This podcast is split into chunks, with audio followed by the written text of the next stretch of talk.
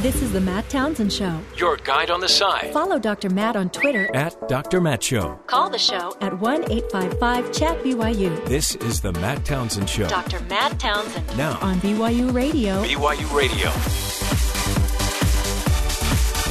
Good morning, everybody. Welcome to the Matt Townsend Show. Dr. Matt here, your life coach, your guide on the side. Welcome to the program. This is the show where we do what we can to give you the information you need, right? Not all stories in the news matter to you and your family, so we try to take some of the stories a little bit deeper and give you the insight, the information you need. Instead of just assuming we're all brilliant and we understand everything. In fact, today we just learned that my good friend here, my compadre, Ben, the has been Wasden, didn't know the song from Cops, Bad Boys, Bad Boys. You had never even seen the movie or the, the television show Cops. Nah. Kathy, Sad. what have we done with this boy? Wow.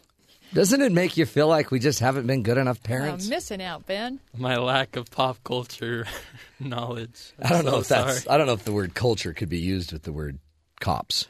The show, the television No, series. I don't think so. I mean, police officers for sure. I'm sure Ben had m- much better things to do, correct, Ben? I bet he was running from the cops. He was too busy running to watch the show. Yeah, back in the Laie hood. The La EA hood. Yeah, The uh, you're, you were you lived in Hawaii I did. on Oahu Mm-hmm. on the North Shore. Yeah, you visited my my. I was in your church. Yeah. We hung, we were hanging out. I saw. This is the craziest thing, Kathy. I'm visiting just family in Hawaii. Not a big deal. And there's this punk coming home from a mission. no, no, going on going a on a mission, mission. He was And leaving for you two know. years. Wow. And that little, just red nosed, cute little. Don't they look Be, be, scared? be careful of the cute Yeah. aggression. it was neat. I love Hawaii. I'm telling you. oh, that was an omen. Wow.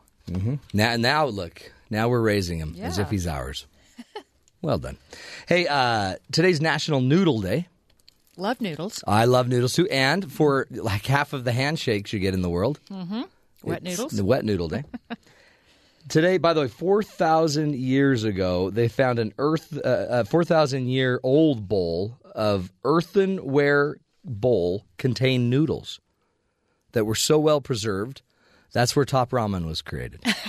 I'm sure that's probably as old as pretty you could sure. keep from top ramen. It really I think is. it stays for about that long. So th- this has been going on. We've been eating noodles for a long time. We know at least back 4,000 years. Mmm. Nothing better than some noodles. And by the way, how else would kids get through college if they didn't have The 10 cent the 10 cent ramen? ramen That's right. noodles. By the way, when you when you eat the ramen, do you always uh, do you always use the flavor packet? Uh, usually What's your favorite flavor? chicken. Yes. How about you, Ben? Ben's never had top ramen.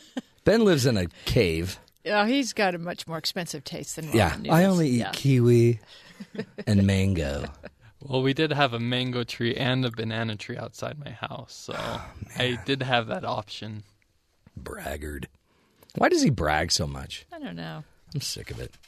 Totally sick of it. Did you hear about uh, the Nobel Peace Prize? I'm sure you were going to get to that in the news. Well, I was, uh, and then I couldn't really understand. It was a little complicated, so I thought I better save that one for the next hour. Well, but I knew what? you would explain it to us. Yeah. What Well, did they do? Um, uh, the they they invent. They didn't invent. Okay, they're physicists. Okay. Right. Uh-huh. So they, I got to get their names right here. Uh, two people Japan and Canada, I know that. Uh-huh. A Uh-huh. Japanese scientist, Takaaki Kajita, and a Canadian scientist, Arthur B. McDonald, they discovered neutrino oscillations. Mm-hmm. You know what neutrino is? I have no idea. It's a new breakfast cereal. Neutrinos. Doesn't that sound like a breakfast cereal? Yeah. Neutrinos oscillation, and it, what they did is they proved that neutrinos have mass. Mm-hmm. what? Let, let me give you, let me, let me give you some more information. The discovery do. changed our understanding of the innermost workings of matter, and can prove crucial to our view of the universe. I think it sounds more like a cereal. Neutrinos. It does a body good. And even comes in gluten free. This neutrino is brought to you by Nobel Peace Prize winners Takaaki Kajita and Arthur B. McDonald. Yeah. You know what? I think the funny thing is we're clueless about the physics behind all of this. Yes. And yet it Very probably it uh, it obviously changed our understanding of the innermost workings of matter, which can prove crucial to our view of the universe. Yes. Questions answered, as Terry said. It's all going to help us sometime today. I'm not sure how. Solved. I have no idea that. I actually don't think it will.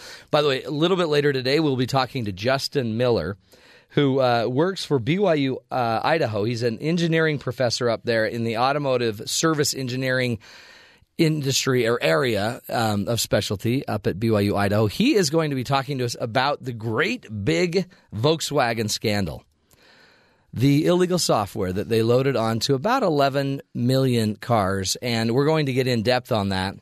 So you know the scoop about what you're supposed to do with your Jetta. Is it, uh, is, by the way, it's not going to harm your car. It's not going to make it harder to drive. It's just going to make you less of an environmentalist. Sure, you were trying to save the earth, but you've really been polluting it, coughing black smoke into the lungs of all of us. So we'll be talking with Justin Miller in just a few minutes. But before we do that, let's get to Kathy Aiken, and find out what's going on in the rest of the world. Good morning, everyone. Floodwaters continue to rise in parts of South Carolina after days of historic rainfall. The statewide death toll attributed to the thousand year rains rose to at least 11, seven from drowning and four in traffic accidents. Two died in North Carolina. About 550 roads and bridges have been closed, and at least 18 dams were breached or failed. Here's one of the local residents on the damage. I mean, this has been one of the worst things we've seen in, in, in the entire time that I've lived here. And uh, you've got people who are displaced from their homes, people whose businesses are wrecked. You know, I, I don't know how long it'll take for all of us to overcome this.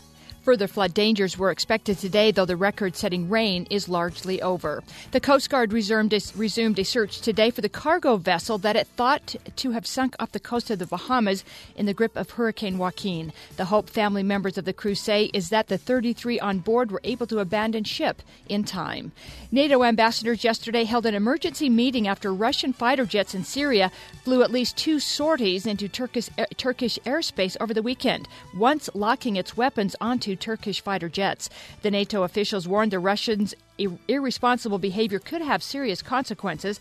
Russia responded that the incursions were an accident. U.S. and NATO officials dismissed that explanation and suggest Russia is trying to intimidate Turkey and its allies. During an American Airlines flight from Phoenix to Boston yesterday, the captain, Michael Johnston, died of a heart attack. His wife, Betty, said she and her husband are the parents of eight children ages 12 to 34. The co pilot landed the aircraft safely in Syracuse, and passengers were accommodated on another flight. President Obama is scheduled to visit Roseburg, Oregon on Friday. The president will have a closed door meeting with the families of the victims in last week's shootings at the local community college. Nine people were killed and nine others injured. General Mills issued a recall of some Cheerios and Honey Nut Cheerios cereal because some boxes were labeled gluten free containing wheat. German uh, General Mills said the wheat flour was inadvertently introduced to the gluten free oat flour system in an isolated incident. And Matt, really, I mean, the best news of the day What? McDonald's. What? Breakfast all day starting today. Are you excited about that? Mm. Mm-hmm. Yes. With domestic sales in decline, breakfast, I guess, is the only segment that's kind of improved. 5% improvement. Have you And heard- so they're going to have it all day. I hear they're going to have neutrinos. I was going to. I was wondering if that either that or I was hoping that that wasn't part of the recall of the Cheerios, but it didn't say neutrino, so I Oh, think yeah. we're good. But I think after I leave today, I am going to get a W- um, what do you get? What do you eat? a McGriddle, bacon egg McGriddle without the cheese. Mick heart Yes, attack. for sure. That is that is the best tasting That's the best breakfast. breakfast ever. sandwich ever. E- except, yeah, if I eat that, I feel like I can't eat anything else for a week because it's. pretty rich. It's rich, pretty filling. sugary. Yes, just, what you want. I think that's what heaven tastes like. I think so too. Mm. It's heaven in a bun. It's heaven in a bun. oh, that's funny. That's the good news. That's great news. Great news. Well, good luck. Have fun. You know, think of us while you're eating.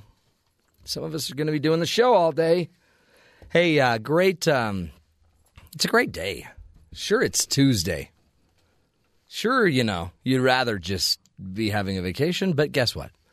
Can't do that. So instead, today on the show, we're going to be dealing with a topic that's um, It's already taken a CEO's job of a major car manufacturer. Volkswagen CEO has basically been canned, taken care of, because you can't lie to 11 million clients and get away with it. You can't lie to the government. And so we're going to be talking in just a minute with Justin Miller. And Justin Miller uh, is the automotive service engineering professor at BYU Idaho. He's going to be on the phone with us talking to us about the car scandal with Volkswagen and what really happened. What is the big deal about, you know, a, a major car manufacturing company lying about their emission standards? We'll get into that. We'll find out uh, what happens. What if you own one of these cars? What uh, maybe you could do? And remember, it's not it's not going to threaten your life. The recall is mainly just to make sure that you're getting the right numbers for you know the emissions and making making sure you're actually meeting emission standards. So we'll be talking to him in just a few minutes about that. Uh, also, just stick with us. More tools, more ideas right here on the Matt Townsend Show to help you find the good in the world.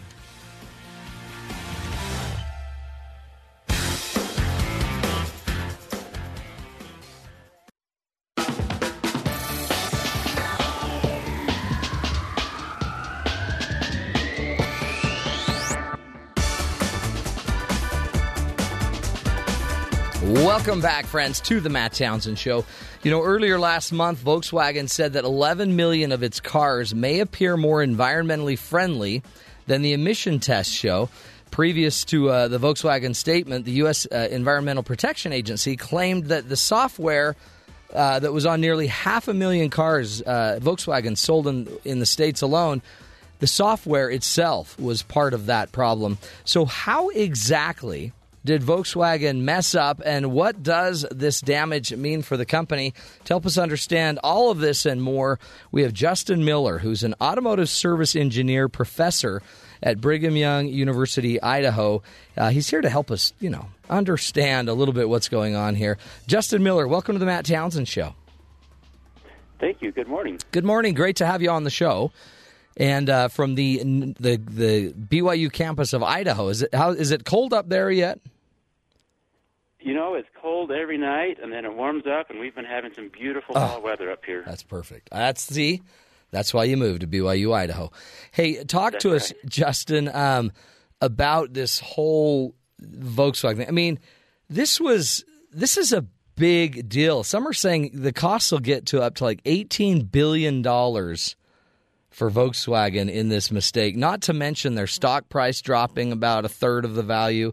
Um, expl- right. Explain to us what happened from you know from how you understand it. What do you see? What is the big deal? Well, I think it was a uh, you know they blatantly lied. It was a uh, breach of trust. I think with the consumers and with the EPA. Yeah you know we've had we've had other issues go on in the past. You know, Toyota had had the unintended acceleration issue that uh, popped up a few years ago, and right. GM's been fighting this ignition switch issue. But this this one is a little bit different. You know, no one no one has died that we know of, but um, it was a, a deceit that I think that people have really. I think the Americans, the people that have bought these cars, have really been hurt and feel angry at Volkswagen for this, and it's just beginning, I think. Oh you know, yeah.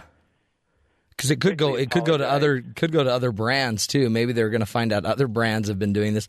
But I guess one of yeah. the things that they're finding, and help us understand this, is they they basically they they were basically claiming that diesel, some of their new diesel engines were were clean diesel, and you could get I can't remember the numbers like forty five miles to the gallon on these things, yeah. and and that they had a really strong or health. They they would meet the emission standards, but I guess what they found out is a software was put in the car that could actually tell when it was being tested for emissions, and it would turn off certain.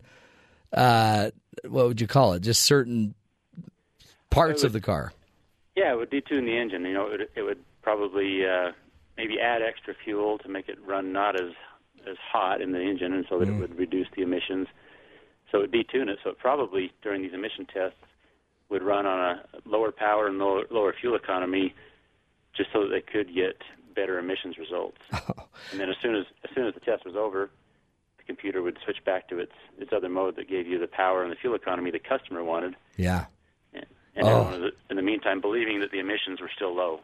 Right. So when you drive the car, you might be getting higher emissions but lower gas mileage, right? Or better gas Right. mileage, sorry. And then Yeah. Yep. um, so I guess that was that's kind of the debate everyone has is if, if we're gonna if we're gonna get better gas mileage, you're going to have I guess more emissions. Is that the way it works? Yeah, there's a you know everything is a trade-off, and that's the way engineering always is. You know, it's a if you gain one thing, you often have to give up some of the other, and that's the case in power and fuel economy and emissions. It's a balancing act that, that everyone tries to juggle, and you know, it, I, I think it actually is possible. But one of the places that, that Volkswagen appears to have gone wrong is they wanted to also keep the cost low, and by doing that, they they decided not to opt in using some of these emissions devices that are available. There, you know, there are diesels out there. We have diesel pickups that uh, meet their emissions regulations. There are other diesel cars, the Chevy Cruze, for example, that, as far as we know, we'll find out Yeah. probably soon. But as far as we know, meets the regulations. But uh, Volkswagen opted to, you know, what they wanted a peppy car that sold at a, a low price that consumers would want to have, and they, I think they made the choice to to sacrifice emissions. So that's it. So if too, I I hadn't heard of that or didn't think of that. That if they're not going to pay for the emission, you know, devices that also could lower emissions in the cars, which would make the prices go up, then they, they had to find a cheat around it, really. Right, right. And then the EPA comes after him and is saying, "No, you're that's just you're just cheating. You're you're really your emission standards. You're you're emitting a lot more." And this is a big deal too, isn't it? Because there's there's a lot of diesels used in Europe. Europe's kind of known for the diesel. It seems like we as Americans we pretty much got rid of them in most cars except for the trucks over the last Yeah, we- 20 years. There are a lot of reasons for that. You know, I think that culturally diesels just haven't been as accepted here. They're, we we kind of view them as, as dirty and noisy cars, Yeah. but uh, but also our our emission standards are much much higher than the European standards have been, and so and so they haven't had to deal with this issue in Europe. But but recently Europeans have tightened their emission standards as well, and so we'll probably be hearing more from these other countries. And you know, when you when you say that Volkswagen is going to be paying up to 18 billion, that's just the potential fines from the EPA. Oh man. They've said thirty-seven thousand dollars per vehicle sold. They've sold almost five hundred thousand vehicles in the U.S. that, Yeah. that are affected by this, and that's eighteen eighteen billion dollars. But um, like you say, other countries could step up and and issue their own fines. Right. In fact, even the state of Texas may sue now. They're, they may Yeah. they may do a hundred million dollar lawsuit. Yep. So here we go, huh? It- that is, it's it's probably not worth cheating, then, is it? No, no. I think that the EPA is determined to make an example of them, and you know the EPA is on the spot also, and so I think they're gonna, I think they're gonna really put the pressure on Volkswagen. I think that I think that we may also see, besides lawsuits like this that have popped up in Texas, Volkswagen's stock has plummeted. I read the other day that someone had done a quick survey, but in the past, roughly 75% of, of Americans viewed Volkswagen positively, and and two weeks later, only 25% do. Oh wow. Yeah. What? Imagine the uh, the cost of that.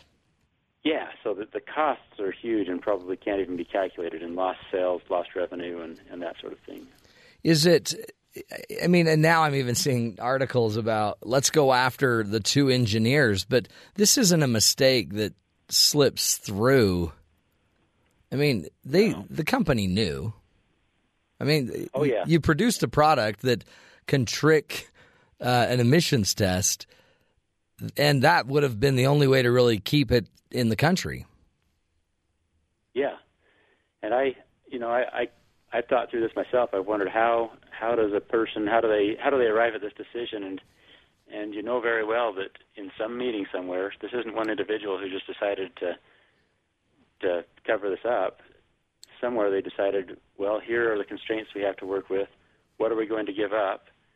And unfortunately, you know, they I think they they crossed a moral line when they decided to cheat rather than to increase the cost of the cars. And and probably some of their competitors are are glad to hear this. You know, Oh, yeah. there have been a lot of people who wanted to put a Honda, Mazda. They wanted to build e- economical diesel cars like this and compete. They've announced it, and then they've come back and said, "No, we're not. You know, we can't make it work." And now we can see why they couldn't make it work and couldn't compete. Um, it really is. Uh, it's got to be an interesting thing for you and your class to talk about because um, it it does talk. It brings in kind of the moral, the ethical side of it, but also, I guess, the realistic side about what you can really do with diesel today. Yeah, it does. You know that that brings into question: Can diesels really compete with a gasoline-powered car? And it it uh, Volkswagen was the only evidence that maybe they could. As of right now, diesels, like you say, they're used in pickups and, and large trucks where where towing is necessary. But as far as using it as a a green, economical power source, you start to wonder if it even even could work. Gasoline has a lot of distinct advantages over it as far as cost go and and the the overall efficiency of the engine. Yeah. You know what? Let's take a break, Justin. Um, I want to come back, and when we come back, I'd love to get into your your head. I mean, anybody that I mean, when I think about what you do for a living every day, um, you know, as an automotive service engineer, I, I think there's a lot you could just teach us as the average car owner that might be able to make our cars more efficient, run a lot better. Um, whether it's a diesel or not, each of us could be worrying a little bit more about our, you know, our fuel economy and Sure. clean air. So let's take a break. We'll come back, continue this discussion with uh, BYU professor Justin Miller. We'll be right back. This is the Matt Townsend Show.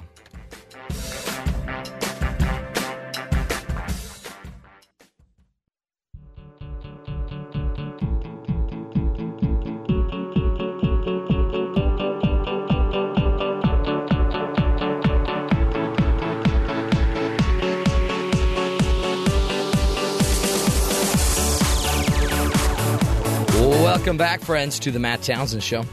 Hey, we're discussing the Volkswagen scandal, where they uh, they placed software into about apparently 500,000 U.S. cars, 11 million cars worldwide, that would trick the emissions tests so that people would think that they're getting a lot uh, cleaner emissions, um, and the reality is they weren't. They weren't. They're liars. So uh, we decided to bring in the expert. Justin Miller joins us. And Justin is an automotive service engineering professor at Brigham Young University. And he's here to uh, walk us through what they did, what uh, what happened, why, why, why, why at BYU Idaho. Sorry, um, but why would they need to lie about it? Why not just make a cleaner burning engine? Justin Miller from BYU Idaho. Welcome back to the show, my friend. Thanks. Good to be with you as always. You bet. Is there is there a way to make a clean burning engine, diesel engine, 45 miles to the gallon? Because I think they were thinking. I mean, they were on the. Were they were they knowing that they were going to have to lie the entire time, or were they really thinking they were going to get it? No, I, I, I think that early on, when they started developing these engines, they had to make this decision. They had to come to the point where they said, "Are we going to, are we going to sacrifice fuel economy, or are we going to sacrifice power, or are we going to sacrifice emissions?" And um, I, I don't know why they chose what they did. I guess, I guess ultimately they, you know, Volkswagen's been driven. They've announced lately that they wanted to become the world's largest automaker Yeah. in, in terms of volume sold, and they did. You know, they have been. I think that's going to change very quickly here. Yeah, because it really is a balance between fuel economy, power, emissions, and then price. Because, like you said earlier, you Yeah. could if you if you want to spend the money, you could put other, I guess, what are they like catalytic convert? You could put other things in there that would help with the emissions levels. Right. Well, there's a there's a particular device that they use on diesels. It's called a uh, um, selective reduction catalyst. Mm-hmm.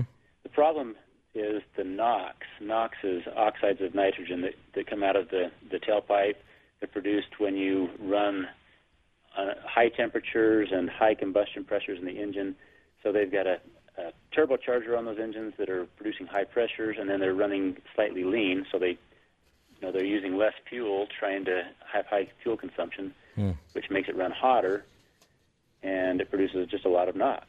And so the solution is to have a, a, a catalyst that basically breaks the nitrate, the, the oxides of the nitrogen up before it passes out the tailpipe. But that requires, you know, two, three, four, five thousand dollar add-on to the vehicle, Right. where the, the customer has to add urea, you know, periodically to the car. It's just a, a complicated chemistry lab that they've got to add to the vehicle to make it yeah. Is um, one thing i guess we need to make clear though this whole this whole charade it, it doesn't endanger anybody's lives right? This was just more uh, this is an affront to the clean air act and to the environmentally sound world we're trying to create. Right, and I don't know. I, I guess there's there's probably some way to someone will try to calculate how much impact it's had on people's health. But the the emissions they do produce, the NOx, is the that's the emission that forms smog in the cities. It causes a lot of uh, breathing problems for people and that sort of thing. yeah And you're right. It probably hasn't really affected any one individual that much, and and you know no one's no one's died probably directly as a result of this. But right i mean it's not it's not like toyota's problem with the unintended acceleration right that's that was killing people this is just killing the environment and you know slowly Right, people over 30 years whatever yeah, yep. what if if i have oh go ahead Well, I say one of the big differences, though, is you know Toyota.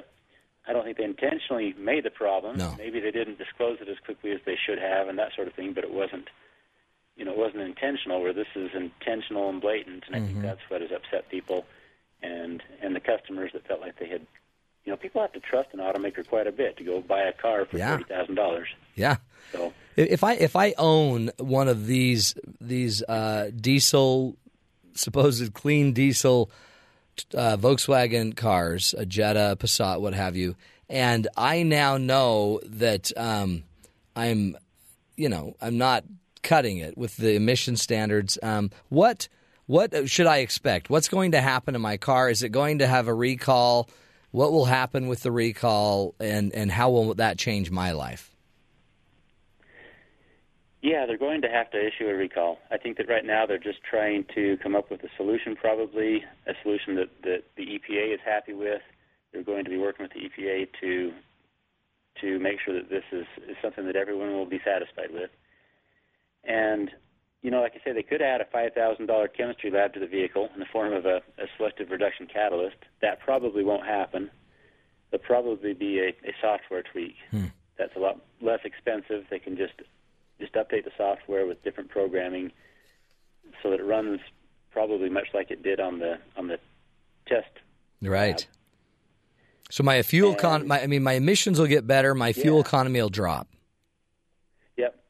Definitely. You'll notice the car's not going to be as peppy. Your fuel economy will probably drop. I don't know how much, but you know maybe instead of 45, you'll be getting in the low 30s or something. Hmm. And you're, when you go to push on the accelerator, it won't move very quickly, and that'll.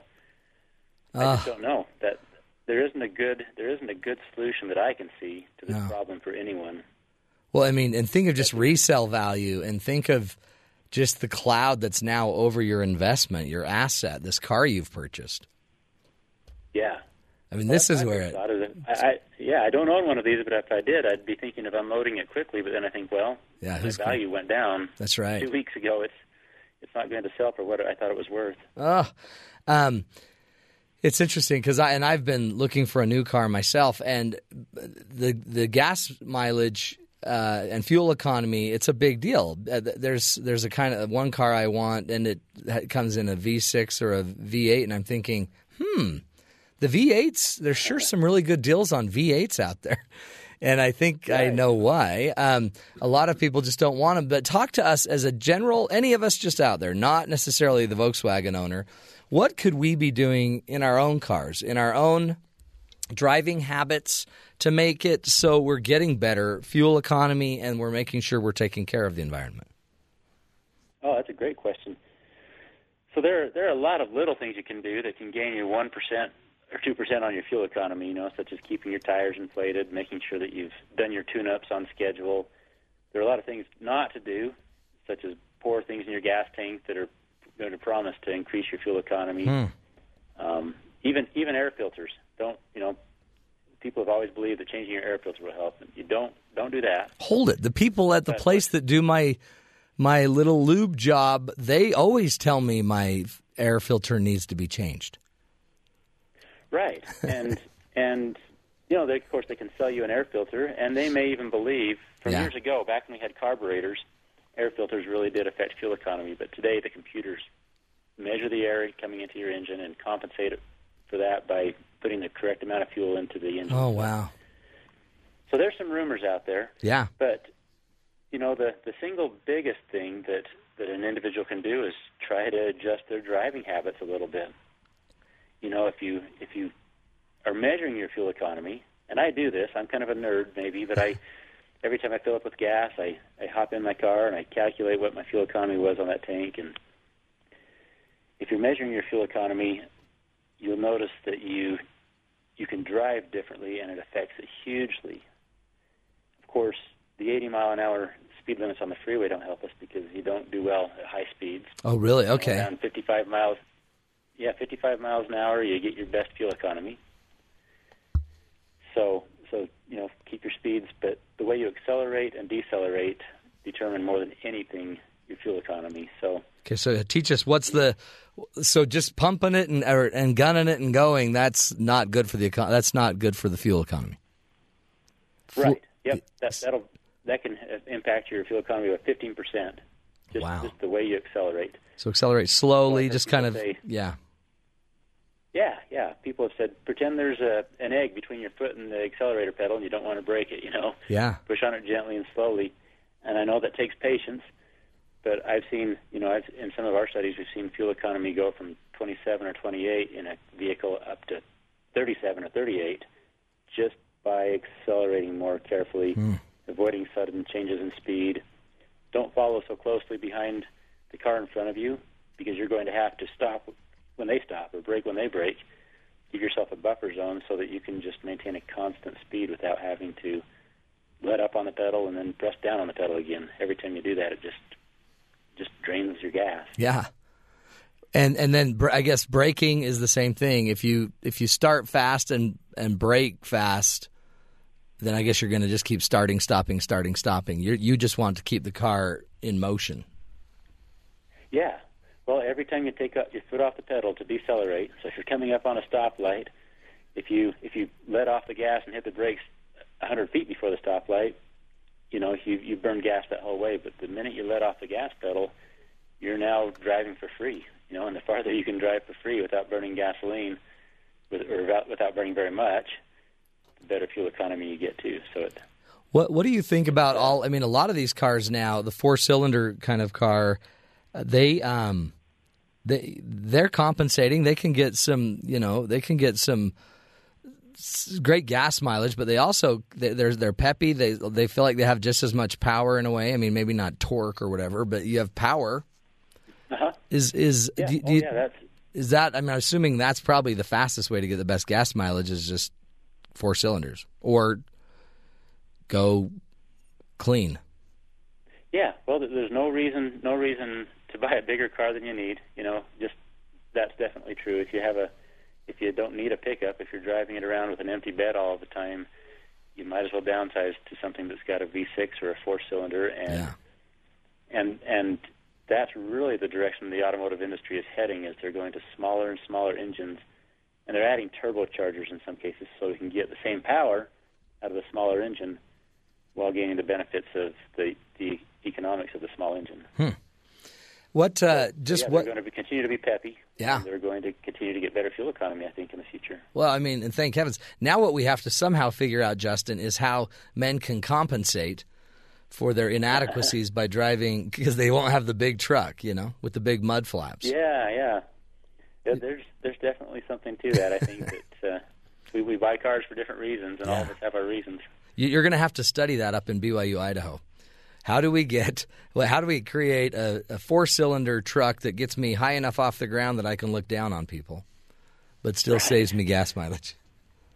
Well, yep. Where I can put my gun rack. We'll, Hey, um, as we wrap it up, just give us your view. Again, you're the you're the expert when it comes to um, you know automotive service engineering. Um, give us give us your view on the upcoming um, you know clean energy and clean solutions in our cars. Uh, the just the the um, electric cars. Tesla just released their X um, for one hundred and thirty thousand dollars. You can have an incredible kind of mid or an SUV. What do I guess an SUV of some sort, and um, you know it's a pretty expensive way to to do it. Yeah. Is clean going to work ever? You know, going to take over? Clean. I imagine you're talking about zero emissions cars Yeah. electric vehicles. I, you know, it's it's hard to say. Gasoline powered cars still reign supreme, and they probably will for a long time. But, um, you know, batteries are getting better. Electric cars are becoming less expensive and more mainstream. I really think, and a lot of experts will will say this as well, and so I'm I'm basically piggybacking on them because I don't know, but they I believe that there will come a time in the next two, three, four decades where electric cars start to make a lot more sense. Yeah, They do make sense already, other than we just don't have efficient ways to store the energy. Yeah. But as far as far as drivability, power, everything else, they they're definitely better than than gasoline cars. But we just don't have good ways to store the energy and transport it around with us. The batteries aren't quite there yet. right. Which is why Tesla and uh, uh, Elon Musk bought that battery company manufacturing the batteries for all of these electric cars. I mean, that's a Tesla can get like zero to sixty. I can't remember in three or four seconds. That's three seconds. It's incredible. Yeah, yeah, oh yeah, they're, they're faster. It's a they're rocket. Better. You know, we don't have oil that will leak all over. We don't have a lot of the problems we would have with with our other cars. Mm.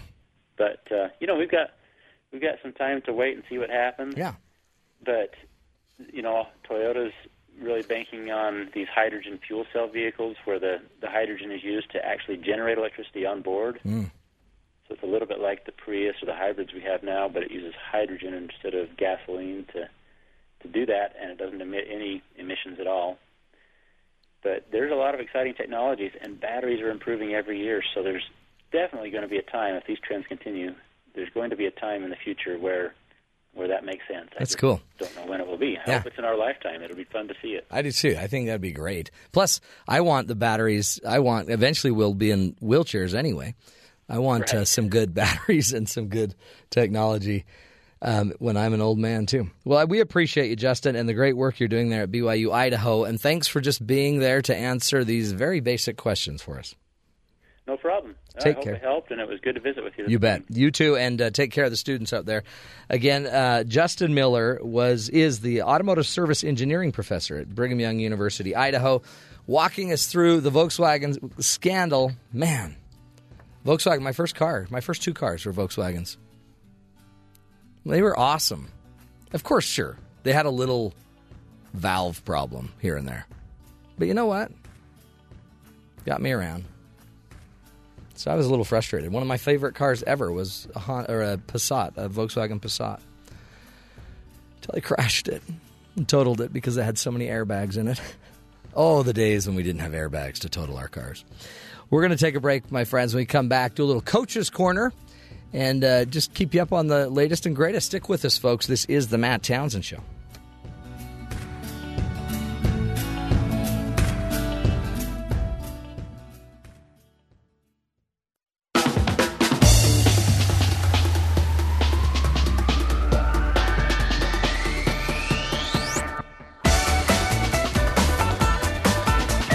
Welcome back, friends, to the Matt Townsend Show. Hey, uh, we're going to do a little word review today. Today we'll be learning and relearning the word farfig, farfig Newton. Joining us now is our German expert, Ben Wasden. Ben, uh, did I say that word properly? It is not a fig Newton, Matt. Farfig Newton. I love Fig Newtons. How do we say it if we don't say it Far Fig Newton? Fahrvergnügen. Say that one more time. Fahrvergnügen. Ah, wrong. That is not right. It's Farfig Newton. By the way, let's go through the word now, break it down a little bit. Nugen, Genugen, Genügen is to like enjoy. Farch, Farch, Far. Farch. Yeah, far. How do you say it? Far. Okay, what does that mean? To drive. To drive. Well, and- it's like drive. Fahren is to drive, but far is like drive. and Genugen. To enjoy. So to enjoy driving. Farfignugen. Mm-hmm. By the way, again, second time in about in less than an hour, I bring up an iconic word like Farfignugen. And Ben doesn't even know what it means. And he lived in Germany for two years. Oh, come on! Exactly. How do you not know that, Ben? You've never heard that term? No. Volkswagen made it famous. It's to enjoy driving. It's that experience of the of driving your car thinking you're getting 45 miles to the gas when in rea- gas mileage when in reality you're getting 28. That feeling of ignorant dishonesty, right? Yes, that feeling that you have got the world by the tail and yet really what you're doing is coughing emissions all over the world. Destroying Mother Earth. Yep. Says Mother Nature. Quit polluting me, you farfig Nugan. So let's get this straight. It's not a fig Newton. no. Darn it. Fig Newtons aren't really even that enjoyable. so- Now, again, we had a debate about this. Fig Newtons are, figs are the oldest fruit known to man. I don't know if that's true, but it, the Greeks had them. They, they go back a long, long way. So, figs, I'm pretty sure a fig may have been what Eve tempted Adam with. In fact, Trust me, I don't think Adam would have been tempted. he would, oh man, uh, uh, maybe a fig Newton then. Fig Newton's greatest food on earth. You don't understand it. You're too young. You grew up with fruit roll ups. That's just wrong. I was more of a Gushers fan. A gusher. Where on earth do you find a fruit roll up filled with fruit juice? It's not in nature. It's not fruit juice. The fruit goop. yeah, okay. It's not normal. Fig Newton, totally normal. Seriously, if you just blend up some fig and put some Newton around it, bada boom, bada bing, you made yourself the perfect midday snack. What is a Newton? A Newton. It's like a it's like a little breaded pocket. It's like a hot pocket. It's like a pocket for fig. It's like a sleeve. It's a fig sleeve. Mm. If you're with me, give me a call, one eight five five Chat BYU. If you want the Fig Newton to become more famous and popular than it ever has been, give me a call. Or if you want to go back to some of the old famous cookies, a Lorna Doone, for example. Mm. Good food. I'm just trying to educate these young folk, these young kids that just they don't know things like Fig Newton. They don't know things like Farfig Newton. We're losing, you guys, we're losing a generation. And this show, we're here we're here to save all generations. We're here to teach the elders, the seniors of the world how to live with technology, learn from our youngsters, but we're also here to hand down the wisdom that can only come from those with a little gray in their hair or with no hair at all. We're here. Volkswagen, I'm disappointed. You were my first car. You have betrayed us. And trust is hard to come by. And so uh, now make it good. Make it good. Someday we can maybe trust you again. And for the rest of us, that so those out there that have already bought the Volkswagen, I'm sorry.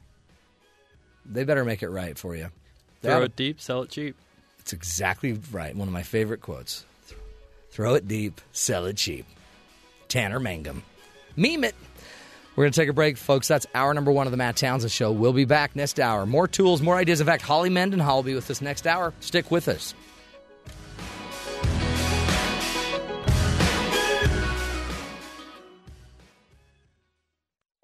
This is the Matt Townsend Show. Your guide on the side. Follow Dr. Matt on Twitter. At Dr. Matt Show. Call the show at 1 855 Chat BYU This is the Matt Townsend Show. Dr. Matt Townsend Now, on BYU Radio. BYU Radio. Good morning, everybody. Welcome to the Matt Townsend Show. Dr. Matt here, your coach, your guide on the side. Welcome to the program. This is the show where we give you uh, the tools you need to grow a healthier, happier life. It's one thing to get the news, news is important. It's also uh, important to get the tools you need to do uh, something with the news you're hearing. And it's not always uh, it's not always an easy thing to uh, to make it through this crazy thing we call life. So welcome to the program, uh, and we've got honestly great guest coming up. Holly Mendenhall, one of our great contributors. She'll be with us in just a few minutes. The wife of Bronco Mendenhall. We call her the the better half of the Mendenhall couple. Everyone knows Bronco, BYU's court, or uh, coach, head coach, but we don't know who is the head coach of Bronco. And now we do. It's Holly Mendenhall. She'll be with us in just a few minutes. Love that segment. I do too. And she's going to, uh, we're going to be talking about, she has three wonderful boys, and we're going to be talking about rejection and how you handle rejection. Because, Great. and two, I think, man, does, I mean, there's a ton of rejection when you're such a public figure as Yeah. like Bronco and Holly. They're very public, so people have always got an opinion about you. Mm-hmm. Uh, do Do, you? do boys handle rejection differently than girls? I would oh assume yeah, so. I think so. I think boys. It seems to me that they are able to to uh, shrug it off a little bit more quickly. yeah, I think I think we're faking it. You are you. Yeah. Okay. I mean, Well, I, it- I think know. it depends too on everybody's a little different, but Right. I think we just, you know, we don't, we might ignore it, but take it into our head and think, well, that was rude. Okay. Or, but I don't know you if just we, don't outwardly look like it affects you like yeah. it does for women. we can't always just sense. drop and cry. Not, women don't do that. But Yeah, we do. do, do you? Oh yeah. Um, do people, because people know who you are. Now, everybody, when people find out you're on my show, they're like, wow, you No. scored. She's the bomb. No. because she's on top of everything. Do so when people see you out in public. Have you ever had somebody make a, a comment that was a slight, like a almost like a backhanded compliment? I don't hear them. I'm sure they've said them. I'm, I'm quite certain they've said them. I don't. I don't necessarily You need hear, to talk hear to them. more people. Maybe. Yeah, Yeah. 'cause then you they know what's just- funny some people go, "You look familiar." Yeah. So I, I, oh really? Oh, and I'm not one to go, "Oh yeah, Oh, yeah. yeah." I've been on I'm TV a long time. Yeah, I never do that. I'm like, "Oh, I'm. So, I don't know. I don't You- know how you've seen me." You know the weirdest thing happened to me. So uh, Sunday we went and visited somebody in a um, in a in a rest home kind Mm-hmm. of setting, but it was more it was a psychiatric rest home. Hmm. So it's where they it's where they take seniors that have to balance their meds Okay. anyway, so they it, a lot of them were pretty heavily medicated, but one of them, she recognized me, and she said because my kids, my son was playing music for the group. Oh, that's great. It was awesome, and she she looked she was staring at me the whole time, and I'm thinking, oh, cute. Just She likes you. She likes me. She's just a cute lady. And uh, later she came up and she's like, "You're on TV, right?" And I'm like, "Yeah." Mm-hmm. She's like, "I love big- that. I'm a big guy." I love Studio Five. Oh, that's awesome. Isn't that weird? That's great. Like of all places, you'd see it right there. That's so great. But then I've gone to other places and they're like, "Oh, you you seem skinnier on TV." Oh, thank you. Yeah. Well, that's weird because Really? Because it's usually the opposite. Usually they say TV puts about ten pounds on you. So, But they also, you know, on Facebook, man, lady, you seem to have less wrinkles, fewer wrinkles on Facebook. Not to be Oh rude. yeah, you don't say that to a lady. No. Anyway, you got to have thick Never skin. So. Yes, we'll be uh, talking with Holly Mendenhall about uh, helping your family uh, deal with rejection. Yeah, I'm looking forward to that. Yeah, it's going to be a good discussion. But again, you've never, your son won a marathon, not one, he finished the marathon. You know what? Can I just say, I've I've run a couple of those. This was quite a while ago, but so I was at it- my husband and I were at the finish line, And my son calls us because we kept going, okay, now we want to film it, so be sure and let us know. Yeah. You know, because they take their phones and listen to the music. He calls me at mile 20, and he was like on a 340 pace. I'm like, God, this is good. His first This marathon. Not great. bad, right? One mile later, he ring, hello? Mom, I'm done. He said, "My knee, I can't, I can't run anymore. It's Oh. just, I felt so bad." So he just basically hobbled in. But literally, as I'm watching, it was such an incredible experience. Literally, three people, maybe 20 yards from the finish line, their legs just gave, out, No, totally collapsed. One of them was a relative of mine. was it really A brother-in-law. Was it one that I posted? Did you see what I posted? I didn't see what you put. I'll to I'll, show, show you the pictures. But literally, they the look on their faces were like, "Please help me." Yeah. And the and the PA announcer said, uh, "Runners, you can help them." Yeah, only And- runners. Uh, only runners. But immediately, someone would grab them and carry them in. And it was so heartwarming to see these people didn't care about their times. Yeah. They were so concerned about these people. And there were several doctors Oh, and nurses cool. right across the line to help them, but immediately picked them up. And I just thought, you know, that's what this is all about. It really was. It was really wonderful to see. So my brother-in-law collapsed right about ten feet away from the finish line. I can picture him. And Black just- shorts. Probably. Yeah. His legs just totally gave up. and out. he just he was just down and and um he was he was racing his friend Mm-hmm. and his friend was about apparently 90 seconds behind him and he passed and his him. friend passed him and beat him by 4 seconds and I think his friend actually stepped on his back and slammed his head into the ground and rubbed his foot and ground him into the ground. oh, but it, I when can I see. Oh. that, and my son-in-law did it, and he did a great job. But when I look at that, I think, why do people do that? Yeah. You know what? I I was so glad. it. I've done it twice. It was it's a great experience. That the training is very. You really have to train hard. Yeah. To really finish and do a good job. But those people that I oh my word, my heart just Oh, broke for them. That's I was yelling, help them. In fact, but we'll they did. we'll go find those pictures and we'll post them ya. on. We'll we'll Yeah, tweet was them out. Great. That'd be great. Kathy Aiken, cool Yes, stuff. Kathy, yeah. take us to headlines. Find out what's going on. Okay, good morning, everyone. The deadly rainfall in South Carolina has passed, but the threat of flooding continues today. More than 20 rivers have flooded and 18 dams were breached. At least 11 people have died, and nearly 550 roads and bridges have been closed. 1,000 people have been forced from their homes, and tens of thousands more are without drinking water. Economic experts say the losses from the deadly flooding will easily top $1 billion. The Coast Guard resumed a search today for the cargo vessel that officials believe may have sunk off the coast of the Bahamas due to Hurricane Joaquin. You're talking up to 140 mile an hour winds, seas upwards of 50 feet, visibility basically at zero. Those are challenging conditions to survive in. Coast Guard Captain Mark Fedor. The owners of the ship said the captain planned to skirt the storm but was prevented from doing so by a mechanical failure. NATO's chief said today Russia's violations of Turkish airspace appear to have been deliberate, this coming after the second reported incident in as many days. The Secretary General said the incursions were unacceptable and called on Russia to avoid escalating tensions with the U.S. led alliance. Russian warplanes, as well as those from the U.S. and its allies, are flying combat missions over the same country for the first time since World War II.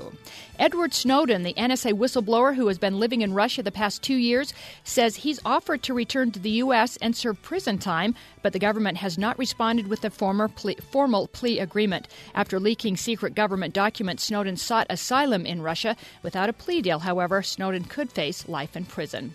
California Governor Jerry Brown signed a bill yesterday that would allow physicians to prescribe lethal doses of drugs to allow those with terminal illnesses to end their own lives. At the center of the, the, excuse me the debate was Brittany Maynard, the 29-year-old California woman with brain cancer who moved to Oregon to end her life. The Catholic Church and advocates for people with disabil- disabilities uh, opposed the legislation. The American Airlines captain who died mid-flight yesterday has been identified as Michael Johnston. Johnston became ill during the flight from Phoenix and to Boston and eventually died from a heart attack. Johnston leaves behind his wife and eight children ages 12 to 34. The co-pilot, by the way, landed the aircraft safely in Syracuse. And Matt, are you staying home or traveling during the holidays? Uh, I think I want to travel. Okay, well, if you're planning to head out, this week looks like the best time to book your flight. Ooh. According to Orbitz.com, this first week of October is when prices are dipping the most before they'll begin going back up as we get closer to Thanksgiving and Christmas. So the online site suggests today, October 6th, is the time to book for Turkey Day, suggesting flights could be 5% cheaper than the regular fare. So there you go. Okay. There is your good news of the day. Um, and that the is- fact that McDonald's is serving breakfast all day. You got two Yes. I th- so you're going to have a McGriddle? on the as I book my flight to New York. Are you going to New York? No, I wish I was, but no. Let's go to New York uh, and, and watch the U.S. Open. Let's let's That let's take our show there. August. Let's do it. I know Dawn's no, I'd listening. Rather, let's go to Wimbledon. Oh, Wimbledon would Yeah, be fantastic. yeah. Let's do a live show from Wimbledon. Uh, BYU Radio would sponsor it. with strawberries and cream. Mmm. And Fig Newtons. I love fig Newtons. Don't you love Fig Newtons? That would be a good combination. Fig Fir- Newtons. First class? First class. Oh, for Oh, sure. you you're taking a note? Yeah. Yeah. This is important. That's really good. Um, It's great you brought the chalkboard in too. it's amazing we're still using that Yeah, it's in this day of I'm on board. Bring your tennis racket. Let's go. That would be fantastic. Well done, Kathy. You did it again. You did it again. That's Katharine Hepburn. Every once in a while, I like to throw in a little, just a, just a little homage to the great actresses of old. Hey, uh, we're going to take a break when we come back. Our own Holly Mendenhall, BYU, uh, BYU head coach, football head coach's wife, Holly Mendenhall, Broncos wife. More importantly, Holly is the bomb mom. She's got three beautiful boys, uh, talented in many diverse ways, and she's here today to teach us about rejection and how we handle rejection. Sometimes, if you're going to risk, right, you got to be willing to uh, take the rejection. We're going to just be delving into that, figuring out uh, how you do it, get the ins and the outs. Stick with us, folks. This is the Matt Townsend Show, helping you find the good in the world.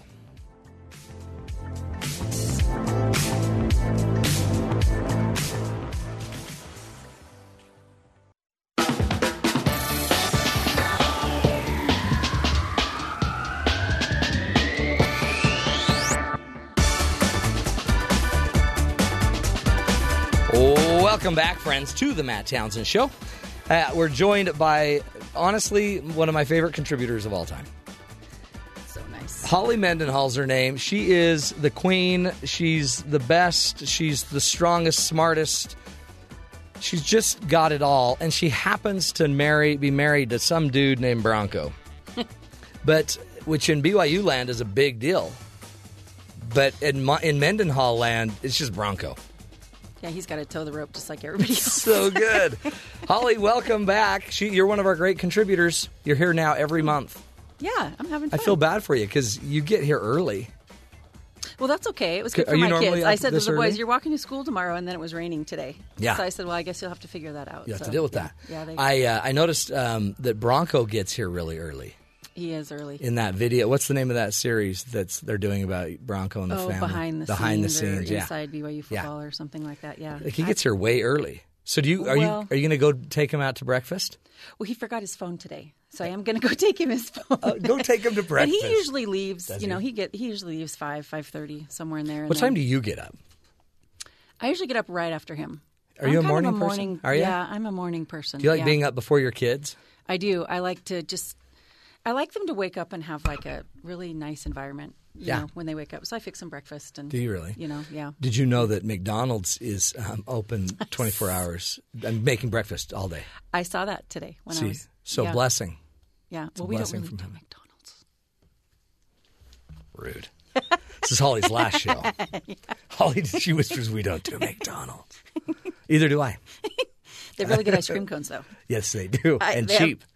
and you can feed the, whole family. yes. Yeah, that's the best thing about McDonald's. Oh, that's so vanilla ice cream true. My kids love that. See, you know. Hey, now rejection. Uh, a football family like yours, there's never rejection. Oh my goodness, wouldn't that be lovely? I mean, after every game, after every loss, after every win, do the Mendenhalls feel rejection? Oh my gosh. I, well, I, first off, I think the highs last a lot longer than the lows. Do they? And the highs are so high, but the lows can be so low. Ah. But that's when I have to ki- put on my psychology pants. Yeah. And you're and like have serious. to go around and you know keep everybody happy and build Bronco back up, and I bet that's hard. it's very draining. It can be very draining, but you have to put reality into it and, and take away a lot of the garbage from the outside and say, okay, you know, because rejection's a part of life. Right. Who goes through life without being rejected in some No. fashion? Or Everyone. yeah, and so, but you know, our boys are great grounding forces, and they they've got things that they want to share with Bronco because I haven't seen him all week. Yeah. So when he gets up, yeah, he may have just been killed by someone, but really, you know. Geez, Dad, look what I did in art, or I got my pony to go on the cart today. Yeah. Or, you know, I mean, there's The rabbits, in their we life sold they, 10 rabbits. Yeah, they want to share with him and kind of, Yeah. you know. So you have to, Does which helps. it's, it's almost though it, it kind of shows you a really cool. I mean, you heal as a family. Well, there's a process. Yeah. Yeah, there definitely is. It's kind of like a, a grieving process that you have to go through. Like a loss. The Michigan Mhm. loss was a big loss. That was a hard loss. yeah. Was Yeah. that was So- that as big to you guys as it felt to you know BYU Nation, or I mean, are some losses even no, bigger than that? no, no. I have to keep a completely different perspective on that, and I have a real perspective on that. I mean, this Yeah. is Broncos' job. Yeah.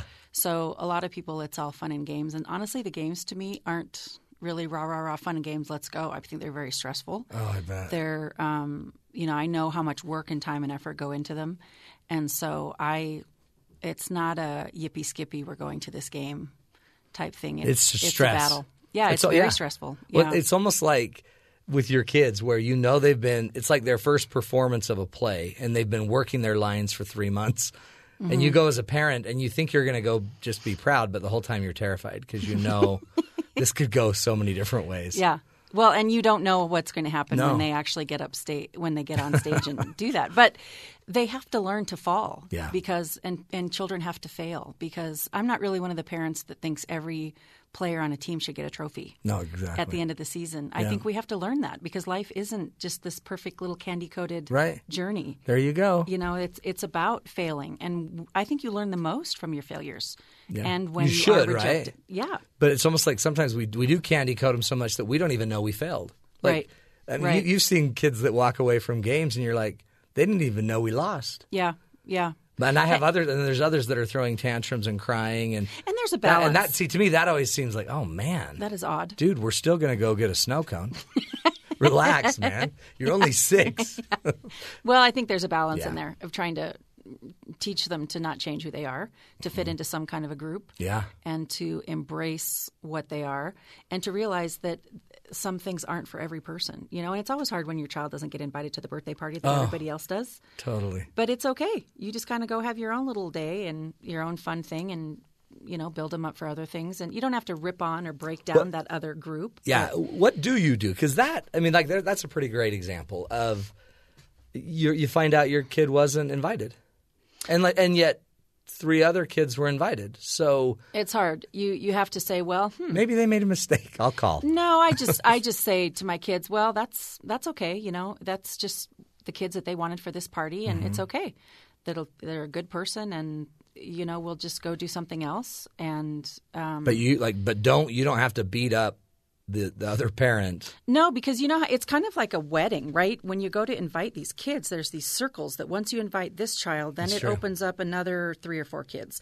It's really hard, and so Yeah. I've been there, so I get the whole You know that thing yeah. when you don't want to you don't know if you should invite this child because then you have to invite two other three Right, other right. kids you know and so it's really hard Well, especially And- like a birthday party where it might be fifty bucks a head or whatever for the to take the kids to some amusement park yeah or something. and and we've had that happen a lot even with my boys inviting kids and i've seen someone that i'm like you know i really think you ought to include that one because that one's kind of on the Mhm. periphery of this group and then i think that will be okay and you know i, I i'm not judging someone for that i mean i think it's just It's it is. life. Yeah, I mean, kids have got to know that they don't get everything. They're not invited to everything.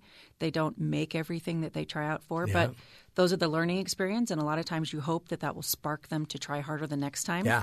My kids went to a private school, and at the end of the year, they would do this big assembly where they had all the, um, they had all the um, accolades throughout the Yeah, year. Yeah, all the awards and, And some parents hated it because they felt that it made their kids feel less than other. Right. How but come the schools, this kid keeps? Yeah, yeah, the school's you know perspective on that was, well, we hope that it will spark your kids so that next year they'll say, hey, I want to be up there. I want Yeah. to be one of those Yeah. kids. So there's lots of different ways to look at it. And I know, guess mean- that's it's, it's so some of this is how you take it. How do you teach your kids to take it, to take rejection well? Like, what do, do you say specific things? Do you prepare them for rejection? I mean, I sometimes worry I, I- I- might over prepare them. Well, I think going into things, you have to say, look, I'm really proud of you for trying this, and this is stretching you. And if this doesn't work out for you, I want you to look at the growth that you've Yeah, that you great. have because, you know, if it's standing in front of someone speaking, you've practiced that, you've Mhm. spoken in front of people, you're very uncomfortable, and so um, for someone that's shy, that's bringing them out of their shell a Yeah. little bit. And so those are great. Those are great tools. Totally. So even if they don't make it, the growth that they've learned in the journey is what will help them next time. I think to Totally. to be better. And, and you could even have them looking for that as you go. Like, Right. so, are you, so what did you notice today about how you were stretched? What's and then we're actually documenting it as we go. So Yeah. regardless of how this turns in the outcome, what did we learn along the way? Yeah, and and I think that a lot of times Bronco isn't there, and so I'll work with the kids, and then I'll say to Bronco on the side, "Okay, this is what's going on," and then we'll kind of talk about it again. And so it's you know it's it's kind of a process, but I I think that kids you can't be fake with it. No. you know they've got to just know that it's it's life. Otherwise, you're really setting them up for Right. a major failure down the Well- down the road. You know, Well, and think just just even a sport, you're going to fail a third of the time on the field. Stuff's going to happen. You're going, I mean, Mm-hmm. Or you're going to not hit everything perfect, but you know, you you can make up for it five minutes later or three minutes later or one. I mean, it's it's just learning.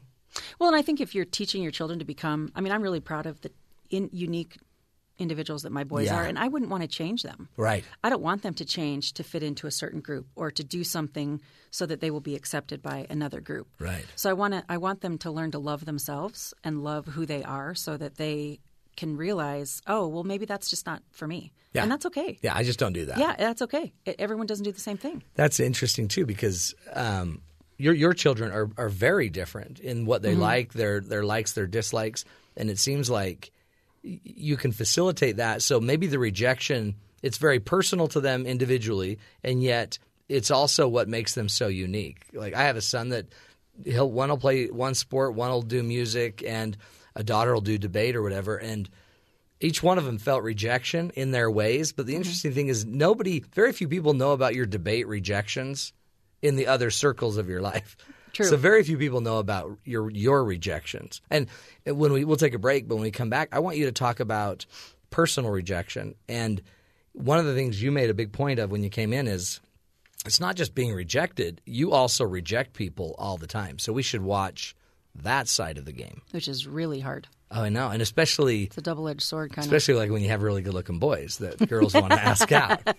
I mean, I never had that problem, Yeah, but it sounds like a a- really, really good problem for Raider. we'll get to that. More with uh, Holly Mendenhall when we come back. Again, the uh, really the bomb mom. She's doing great and teaching us about life, folks, and really life. I think in a healthier line, in a healthier way. It's not all about the competition and it's not all about being first. It's about being you. It's about being the unique you that you can be. We'll take a break, come back, more with Holly Mendenhall right here on The Matt Townsend Show.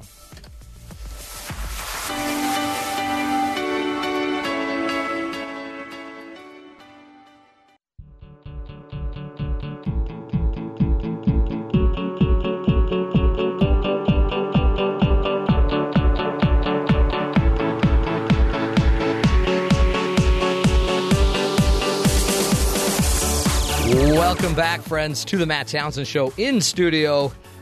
One of our great contributors, Holly Mendenhall, is joining us. She uh, she is a graduate from University of Montana with a degree en français. En français. hmm. Oh my heavens!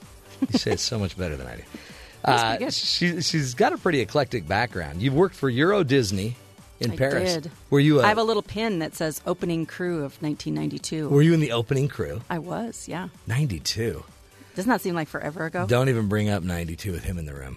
When were you born, Ben? 94. Oh my word! I know. Isn't it embarrassing?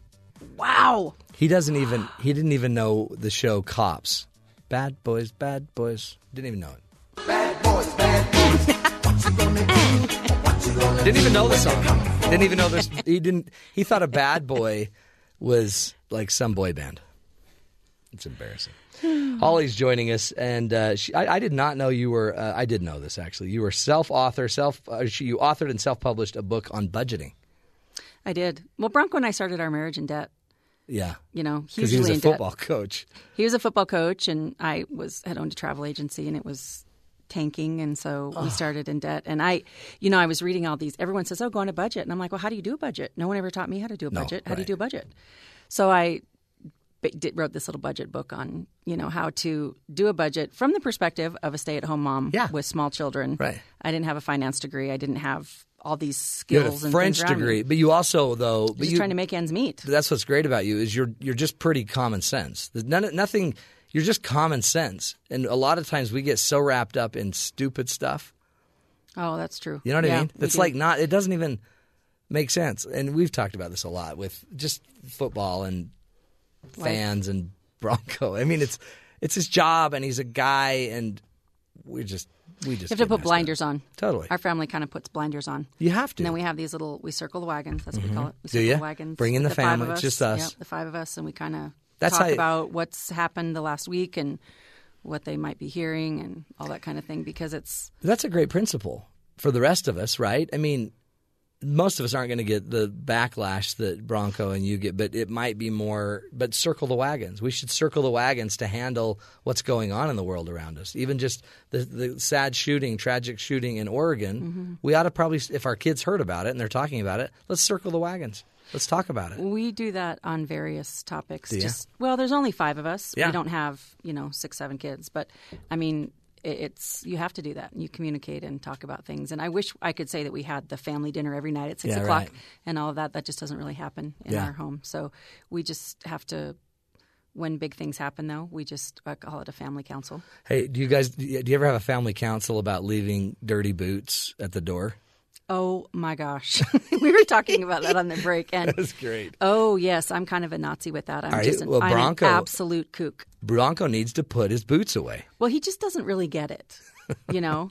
But and it's funny dirty. because Cutter, Cutter is my oldest, is kind of along the same wavelength as me. Is he? Oh yeah, he's kind of the same with Like me. he likes it clean. Is it clean? Is that So it? the other day, Bronco had been out. He'd been mucking stalls. Yeah. He came in in his clothes, in his same clothes. And we have a rule: if you're out mucking stalls, you come in and change. You- you- strip you come in down and you change. Yeah. You got a shower right there. You change. It's in the mudroom and everything. Shower, Great. everything right there. Yeah. So he comes in, goes in and takes a shower, and comes back out. And I'm like, "Hey, you're in the same pants." He goes, "No, these are like different pants." And I said, "No, those are the." He, he was, and then he started giggling. He was in this. He went in, and took a shower. He was lying. and he put was his tricking clothes you. back on. Bronco. Yeah, Cutter was so disgusted. Dad, that is Yeah. so gross. Yeah, Did- so He's just a guy's guy. He just doesn't, Yeah. you know, he just doesn't get it. And then, like, I'm over the edge. I'm too, you well, know. what? So, okay, let's get this straight. He had clothes on. Mm-hmm. He mucked the Stalls. stalls. The muck would be on the clothes. Yeah. Hello. He then took his clothes off, washed the body that probably didn't get the muck clothes, yeah. and then put the clothes with muck back on, and then went Yes. mucking all over your house. My house. Yeah. Yeah, he needs to be disciplined. Yeah. I'd make him run a ladder. Make him run ladders. Tell him Matt said Oh, that. my word. He's going to hate me. hey, um, we were talking about rejection, and one of the points you made earlier uh, off air was it's it's one thing to be rejected and how you handle that. It's another thing to actually reject people, and we might reject people without even knowing it. Well, we're heading into a new stage. I've got three teenage preteen boys, and so yes, it's become something where girls are definitely more aggressive than when I Oh, was younger, I and so. I'm trying to teach them, okay, you have to set your boundaries because I always compare it to a football field Yeah. and say, look, this is your 50 yard, this is the 50 yard line. This is, you know, this is your 50 yard line. Yeah. And if you let someone come on your space, that's your that's your gonna- fault. yeah. You have to push them back and you have to learn how to protect your 50 yard line and realize great. that that is your space. Right. And they only come in that space if you've let them. Yeah. But there's a delicate art to that. I think there's, and we're we're working through that in how you uh, tell someone you like them as a friend, but you don't want anything more than that. Yet you still want to, you know, Yeah, you don't want to hurt them, and yet you Yeah. don't want to become the. You don't want to have to, you know, just go with it. Well, one of my boys is so incredibly nice. I said, "You're going to spend your whole nice life, you know, being miserable yourself because you're making everybody else happy." True. You know, I said, "I think you're going to go around because you don't want to hurt anybody else. You're going to, you know." Is I mean, he's had this one boy that's kind of called him names for a while, and and I said, "Why don't you just call him something back?" Yeah. You know, and he said, "Well, that would be mean." Interesting. And I thought, okay, wow. yeah, you know, so he's Punch he's kind him. of right. I But I said that too. I've said just pop him in the face once. He will never say it He'll again. never do except, that again. Look again. He's then- rising above that, Yeah, right? he- So yeah. he's kind of been the teacher to me. That's great. That's how it in, should- in that really- sense. But I think with the rejection thing, you know, everyone's so hypersensitive these days about rejection and is someone then going to fall off an edge or are they going to be, is it too much? There's all this Well, psycho junk out there and There you don't is. really know. that but- one kid that did the shootings up in um, up in Oregon. He apparently didn't have a girlfriend and Mm. was pretty upset about it. Yeah, you just see, you just never really know. And I get, but then too, you also like you're saying, you have to protect your boundary. You have to Yes. protect your line, and yet this. I mean, again, I've had I have five boys, and there are some pretty aggressive girls. Oh, I'm I'm shocked. And now with social media, we don't really do social media. My kids do the telephone, but they don't they text, but We don't have Facebook pages or Twitter accounts, or we're probably a little asocial that way. But um, so the texting, but I'm just amazed at the the texting that comes in, and that's even a lesson in trying Oh. to teach children to respect their boundaries of Yeah. that. And I'm saying you don't have to answer every text. Oh, this is your space. You know, you don't have to do that. 4,300 texts a month. That's how many girls receive. Teenage girls. 4,300 Is that like an messages. average? Yeah. To me, that is such wasted time. Well, remember, a lot of them are just hi. K, smiley. yeah. But 4,300. And if you feel like you have to look at each one of them, they say kids are now checking social media about 100 times a day. yeah, I scary. mean, the bandwidth that's taking out of your head, that's crazy. Well, and your that time is could be do, going to something so much more productive. than- Mucking the stalls, for yeah, heaven's sakes. reading a book, Reading a book. selling a rabbit. is, is, is he, was that Cutter that was doing the selling or Breaker? That was Cutter. Cutter was a rabbit seller. Is he all done? Yes, he is. He was quite the in- entrepreneur. yeah, That was a great website, too, yeah. by the way. Oh yeah, yeah. He was selling rabbits, and but now he's um, he's into the musical theater at school. Is he? Yeah. Well, it wasn't, isn't also Raiders into theater, isn't he? No, but we think we should force him to be. Because it would So- make him social more. No, what? he's just so dramatic at home, and dancing and singing all the time. And Cutter said to me, "You have got to make him take drama." That is cool. So yeah, Best thing Breaker's, we ever did. Breaker's pretty reserved. He's a little more quiet, Yeah. introverted. You know, he's he's more quiet. Um, best thing we ever did. We had one of our we had our daughter take debate. Oh, I think debate is fantastic. But then it's horrible because then they think they can debate everything. oh, we've got one of those. You don't want your teen debating. but it uh, it opened her up. Like Yeah. she felt she could do anything, say anything. Isn't that wonderful? though? Oh man! But drama's the same way. It is. It gets you out of your shell, puts But- you in an uncomfortable situation. Okay, now tell me when you wrote your book, and it's the same thing. There's major rejection anytime you're performing your art. Oh, with my book, I sent it to everyone. Oh, did you? Oh, you oh, all over the place. Yeah, I, I sent it out because Yeah. I'm like, what, what do I have to lose? I mean, Well, that's true. But what if I mean, what if your son goes and starts doing drama, and then everyone laughs at him? There's there's rejection again. That is rejection. But I still think that it, the guts it took to get up there in the first place Totally. is usually more guts than a lot of people sitting in the crowd. No, exactly. And the other day, Cutter was practicing. He's singing in a jazz band right now, and he was practicing. And Breaker was sitting over there laughing. And I said, "Why are you laughing? What are you laughing at?" Yeah. And he said, "Mom." That is so outside of my comfort zone. I can't even imagine Cutter wanting Yeah, to to, get that. up and sing in front of other people. How aware are those kids though? Because my kids would have just that would have just ended in a fight with somebody stepping on the other's neck. Well, we have that too. I know Sometimes yours are all aware. Like, yeah, mom, that was a very aware boy. That like that's just out of my comfort zone. That's why I'm laughing at him. That's pretty cool. Well, that shows the differences, you Yeah. know. But but I make my kids. I'm sure everybody does support their brothers and their Yeah. other things, you know. And so even though it's like, are you kidding? We got to go to another play. I'm Mm-hmm. like, yes, we do.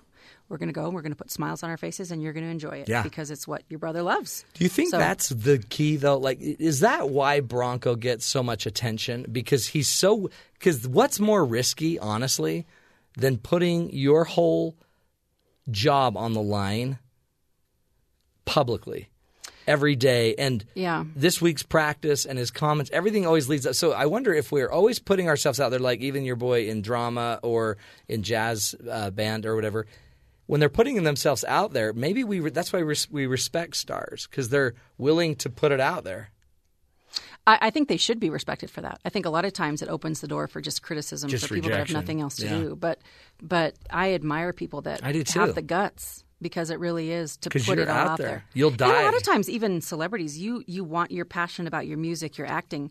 You don't always know what's coming with No, that. right. I mean, it's all of a sudden you can't go to the grocery store, you can't do anything. You don't, you didn't really plan on that part of it. So you know, I I think those people need a little bit of privacy, but i do too they're not going to get it in this day of age. Well, and and maybe that's part of the deal too. Is we got to somehow get our children to accept when other people are risking and make it safe for others to risk. and, and also encourage those children. Yeah. And that's the other thing with my kids is if you see someone, you know, build them up. Mm-hmm. I'm constantly about if you see someone that is struggling, build them up and tell them they're doing a good job. If someone's shy, say you can do it. Encourage other people. Yeah. Don't be in your little shell judging other people or in your little group laughing. Step out, be the leader, and show and encourage other people to do Risk. Um, their best. Yeah. Because it's hard. Risk is hard. It's The, the, it's kind of the American Idol model, though, where they, they have a lot of wonderful singers and then they kind of make fun at some that stuck their necks out too I far. I can't watch those shows because does- is it too- Mm-hmm. It's too hard for me. I just think it's so mean. It is. and it's it's it's such a sign of our times to think that that's what people love about that Right. show. Is it's kind of sad. and you love to see them Yeah. fail, but and then there's the there's the tiny percentage that make it, but there's also the middle spectrum that they they all risked, they all tried, Mm-hmm. they're all great, they're all American idols in their kid their parents' minds. But I guess that wouldn't sell, right? If it No. was too, Yeah. you know, And I guess happy, happy. yeah, But that wouldn't it's sell. true. But it gets back to everyone winning. But how do you? I mean, I guess that's the idea: is you got to teach your kid. It's about you and your family. You can't change the world. and it's a unique model for each family. Right. What works for the five of us doesn't work for anyone else. Totally. Bronco's job is unique, so the way we handle it, the way we communicate, is all unique to us. So Mm-hmm. our model may not work for other people, but you have to look around and determine what works for you, Yeah. and then implement it and go with it. I think we did learn something very important today. That when you muck the stalls, You, change your clothes. change your clothes, Yeah, amen. and you leave your boots in the mudroom. Or outside. You no, I've got this huge utility sink. You squirt them off outside, and then you put them on the drying rack. I tell you what. So when you walk outside, you've got these clean, nice Yeah. boots that are ready to put on. Just I got pristine. a system. He just needs to follow my system. I know. You see, he's my got his system. Yeah. and he tells all of his, his athletes respect. to follow his. Oh man, you know Bronco. I hope you're listening, man. You got to listen to Holly. She's got a system. Oh, he's going to listen to this. He's going to. I'm going to replay it for him. down. Download it and take can- his phone over there and sit him down and say, "Listen to this. You do not muck the stalls and walk in." And it's funny too that Cutter's on him. That's great. Oh yeah, Cutter's like his mommy. team power. Yeah. Team power. Team power. You win Yeah. together. Yep. Holly, you're the best. You uh, let's. Uh, who, who are they playing this weekend? Eastern East Carolina. They're good. I know. Well, okay. So is this a stressful week? I guess every, Every week is stressful. Yeah, I would like to say there isn't any week that, but yeah. Every game's a challenge. People say, "Oh, we'll beat them." You know, that's not true. No. that's just not true. You got it's a fight. You got to battle, get in there and battle. And Do you see Bronco this week? uh, starting in the week, it's heavier, and then it gets lighter as the week goes on. So Monday and Tuesday are intense, and then as the week goes on, but then, well, this is a home game, but usually if they they'll fly out Friday morning and they get home in the wee hours of Uh-huh. And Sunday you don't morning. So always go. Most of the time, you don't even go. You used to always go. This is the first year we really haven't. I think So- that's great. It's but it's been a of little. It is. It's been kind of nice not to go deal with all that. I mean, I think Bronco wishes we were there, Yeah. but it's been kind of nice not to do, Do that. Do you feel pressure when you're watching the game at home? Like, are you sitting down watching the oh, game? Oh, I, I can't stand any pacing? noise. My mom was visiting us last couple weeks ago, and she was making all these comments, and I said, it "Oh my gosh, either you be quiet, or I'm going to have to go in another room." I just can't stand that. Yeah. I, I just I You're need nervous. it quiet, you know, and you know, I just yeah, it doesn't do any good to be so Oh, negative. That's so hard. yeah, Well, good luck. thank you, We're cheering for you. thanks. You're the best. and Bronco, focus on the system, brother. That's right. Focus. Focus. Follow Holly. she will lead you where you need to go. Holly Mendenhall's her name. The better half of the Bronco Holly Mendenhall family. Good stuff. Thanks, Holly. Appreciate Thank you. Okay, we're going to take a break, come back, do a little coach's corner, a little wrap up of hour number two of the Matt Townsend Show. Stick with us. We'll be right back.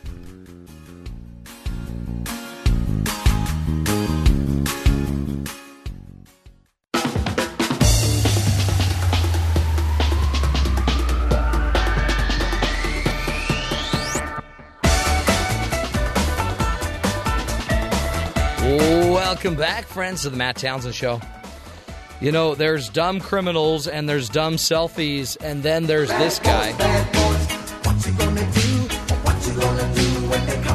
Uh, police in Ohio say uh, their search for a bank robber was made easier when suspect John Morgan and his girlfriend posted photos on Facebook of themselves posing with the big wads of cash that they had uh, taken from the bank.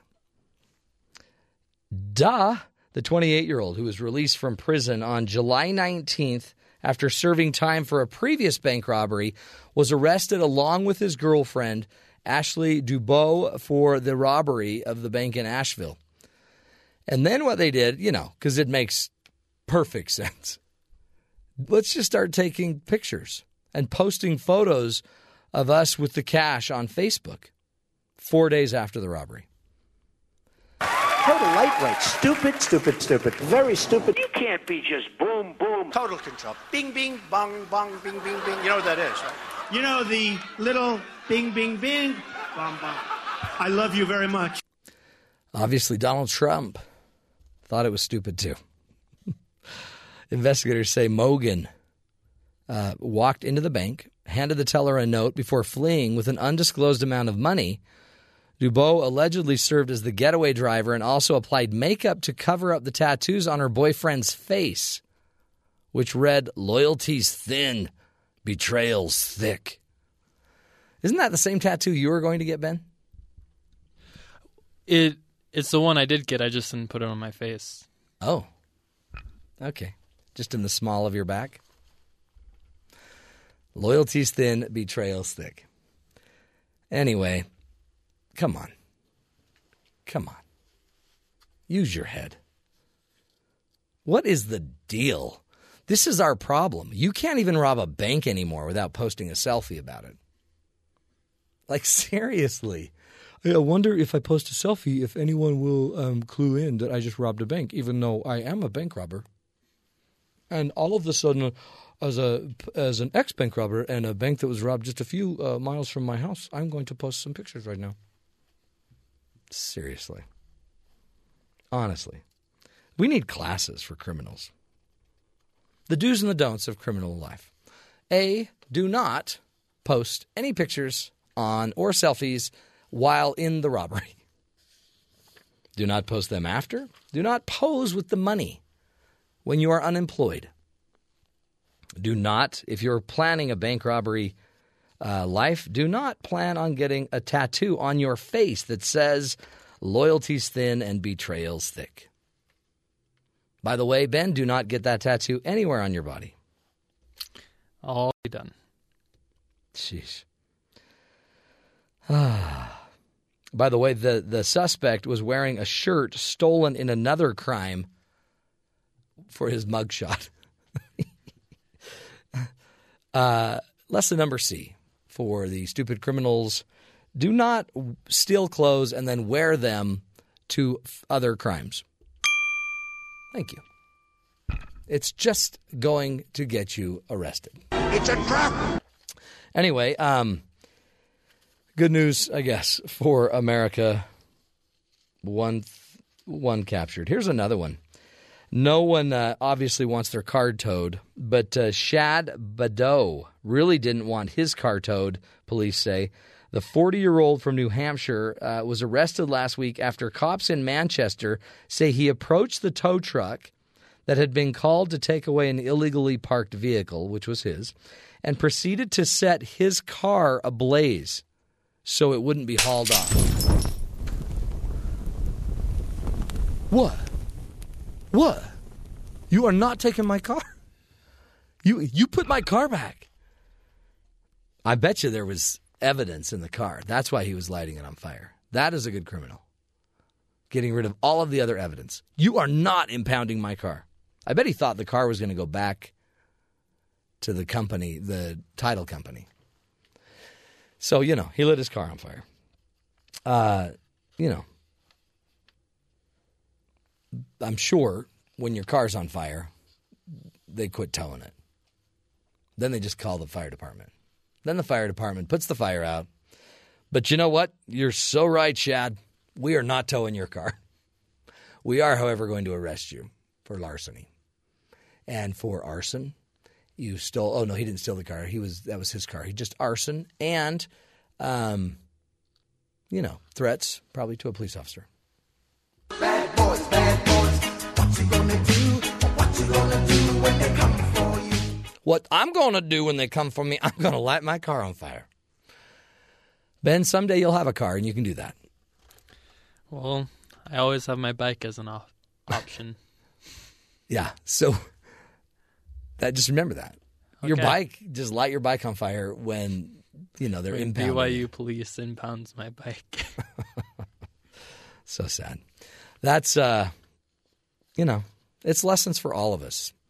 We've talked about it with Holly, rejection, and now we've talked about towing and impounding and being a criminal. Who'd thunk it? All the skills, the tools you need in the world to grow healthier, happier lives. We'll take a break, my friends. Hour number two of the Matt Townsend Show done, signed, sealed, delivered. And uh, We'll come back next hour. More ideas, more tools to help you find and see the good in the world. This is the Matt Townsend Show.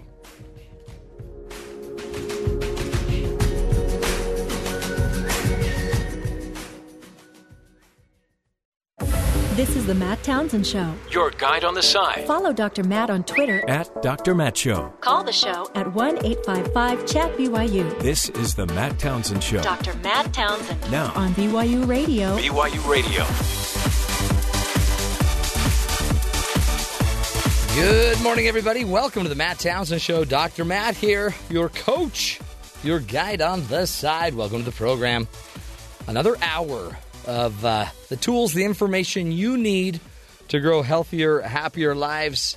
Hello. And uh, here's the deal we just talked to Holly Mendenhall. Can you have her on like every week? I know, isn't she great? Yes. So if you missed it, uh, last hour on the show, uh, Bronco Mendenhall's wife, Holly Mendenhall, she's on the show every month. Just go find it on a podcast, iTunes, tune in, go to BYURadio.org. You can go listen to the segment. It was all about dealing with rejection, which we never have to deal with, do we, Kathy? Never. Oh goodness, no. I can't imagine her family though. That would be difficult.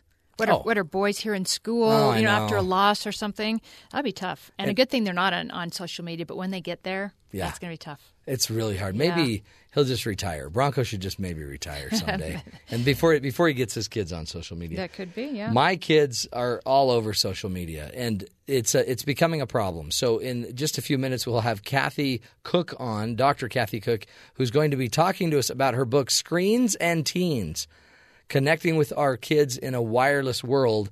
She'll be giving us the insight, the latest research on, you know, when it's time to cut back with your kids and uh, maybe help them detach from some of their technology. I also think maybe there's maybe we're going to ask Kathy about our problem we've been having with Ben all day, where Ben doesn't know some of the great things from days of old because he spends so much time on Facebook. That's sad. It's so sad. Th- those- he, our days were the golden he didn't days, know about cops. he didn't know about the word Fahrvergnügen. Mm. Wow.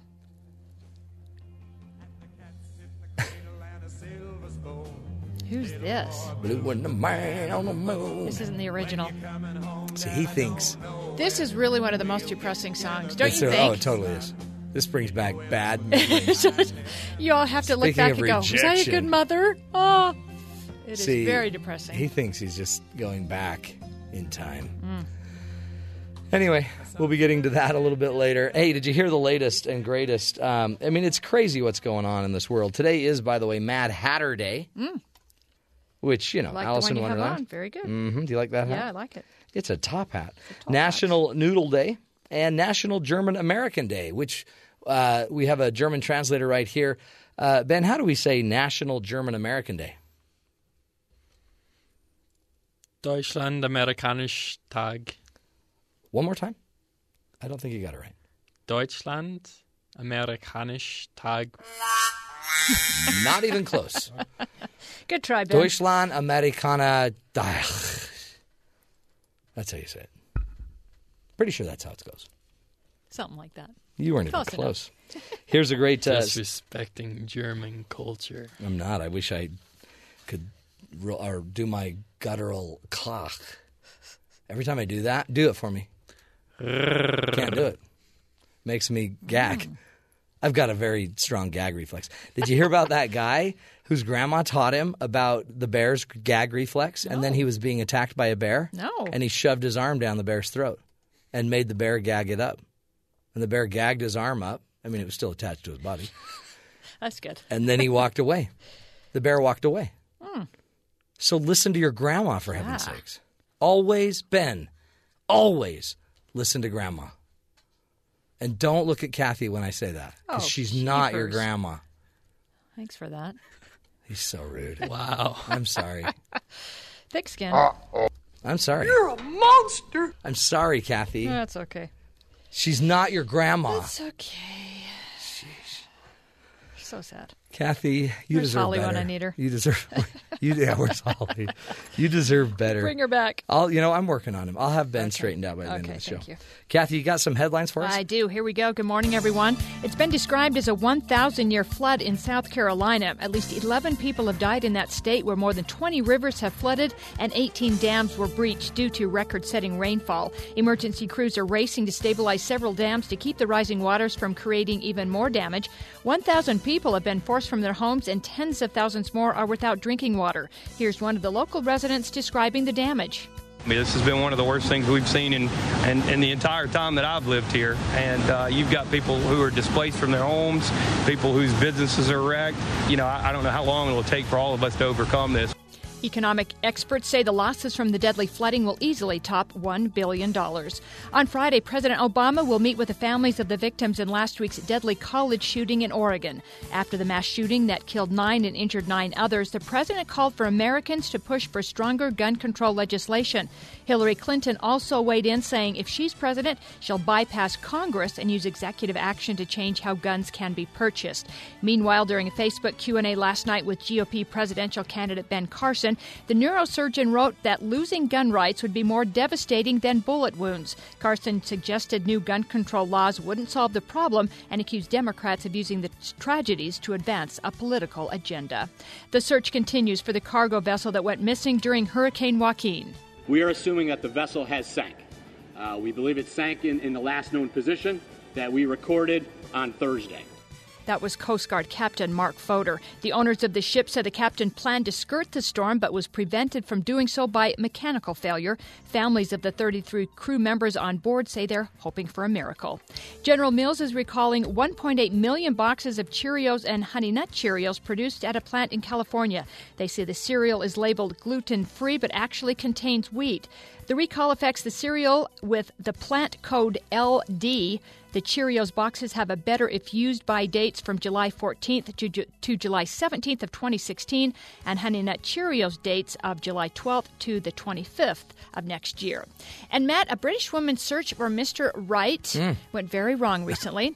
Pippa was her name. She was celebrating her birthday at a nightclub when she hit it off with a man named Matt. Oh, I Hello. love that. Wasn't Pippa the Yeah. the new princess's sister? right? But Okay. it's, that's not her. Oh, but the man was named Matt, so I'm a little curious. Great name. Okay, so smitten, she got Matt's number. She wrote it down wrong, however, and des- desperate to find him, she posted a picture on Facebook of the two kissing. Ooh. Within a day, the post had 14,000 likes and 2,000 comments, but only one problem.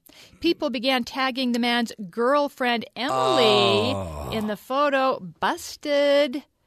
When asked if Pippa would give Matt a second chance, she said, "No way, he's a cheat." You weren't over in Brit- Britain anywhere recently, right? Nope, uh, no, I was clear. Yep. He's a bad boy. He's a bad boy named Matt. Just happens to be. He's ruining a good name. Yeah, boy. Oh, that is Maybe the worst thing ever. All of a sudden, this guy's Do they not understand that you take pictures? These things kind of get out there. he's a philanderer. Yeah, big time. We need we, he needs to listen to our next guest we need to because knock him off. these things get out there. Yeah, kick him away. Both of them do. Yeah, both of them. He's a cheat. But one of them's going to take him back. I Yep, know. Yeah, they you will. meant no You'll harm. change. Yeah, I know you've you've changed. Do they change? Well, if if yeah, with surgery, with an implant, with a, A- a chip, brain impact? just Uh, a just a implant, are tracking chip Yeah. implanted into their brain. That's a good idea. I mean, if Oh, we're, we're tracking, that's a good idea. we're putting idea. chips in dogs and cats. We may as well put them in philandering husbands. So yeah, if you if you suspect your husband of cheating just during the night, implant some. Yeah, That's a great chip idea. you know, I was we were talking about the marathon earlier, and it's when I ran it, you literally put something on your shoelace. Oh, that yeah, it, you your know time got your time, got your time. Now it's literally just I guess on a thin piece of tape that's on your number. Really? it's amazing how that's High tech. changed over the years. Very high tech. So just maybe we can put that on technology you know, something on your husband. changing the world. You know what they need to change with the marathons, though? What meant put it down to ten miles. Well, apparently, yeah. A, they need to shrink the marathon. I don't know what's with the 26.2. 26.2. It seems overrated. Yeah. You could have had the same experience in 14. Very true. If you've run 14 miles lately, you know that. but also, it seems like that uh, the bathrooms, because Uh-huh. what I heard is my brother in law saw about 60 people using restrooms, just using the side of the road. Oh, for sure. Oh, you're running, and you see people start taking off for the bushes. That oh, is yeah. crazy. That's bad enough. Yes. And then, and he's a doctor for heaven's sakes. Uh-oh. But they, he'd run by the, um, he'd run by and get like Gatorade. Uh huh. But he'd grab it, half of it would spill, and he'd throw in the rest, and it'd be like a swallow. Yep. But then you need to stop. Mhm. I think we have to have somebody stop you and say, "Did you get enough to drink?" Did you drink enough? And then make him drink That's more. important. Don't you think? Oh, absolutely. Because I think that's why he It was a perfect day, though. It was in the 70s, I think. So Yeah, they I had heard a it was perfect, great. perfect weather. Yeah, I'm going to show you. I'm going to show you the picture as Yeah, soon as we go I to wanna break. see if that. it's him. Okay. Okay. If it's him, it's going to be hilarious. My brother-in-law, but he made it. That's what's so cool. He made uh, made it all the way to the finish line. Well, we're going to take a break, my friends. When we come back, uh, uh, Dr. Kathy Koch will be joining us, and she is going to be teaching us about technology and our children. We'll be talking about her book, Screens and Teens Connecting with Our Kids in a Wireless World. Stick with us, folks, giving you the tools you need to grow your kids and help them grow healthy and strong in this day of technology. We'll be right back.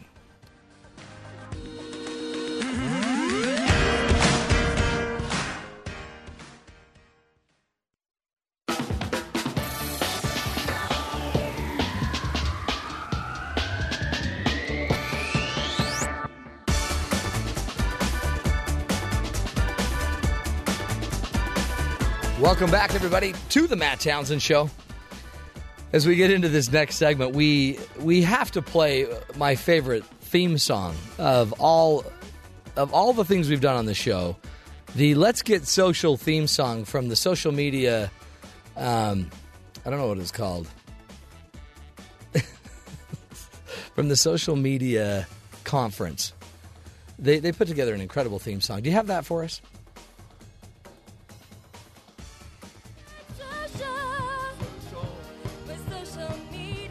Listen to the guy in the background. Social. They're trying to hip up, make it more exciting. Social media. Well, folks, that social media is already taking a toll on your children. And so our next guest is here to help us uh, figure out how to get our kids, you know, the screen time that they kind of want, they think they need, and yet still grow healthy, happy children. Her name is Dr. Kathy Koch, and she's the author of the book Screens and Teens Connecting with Our Kids in a Wireless World. She received her PhD in reading and educational psychology from Purdue University, and we are going to be picking her brain right now. Dr. Kathy Koch, welcome to the Matt Townsend Show. I am glad to be here. Thanks for having me. So great to have you here and to learn from you because when I think about it, Kathy, I have I have six kids and social media technology. They all have phones. I mean, of various sorts. Um, and I sit there and I think, what are we doing to our kids and, and the impact it's having? Talk to us a little bit about uh, what what is happening when, with our screens and our teens. What's the impact that we're seeing so far? Wow, um, there's so much that we could mention. I think primarily I'm concerned about their character, and even ours, if we're honest.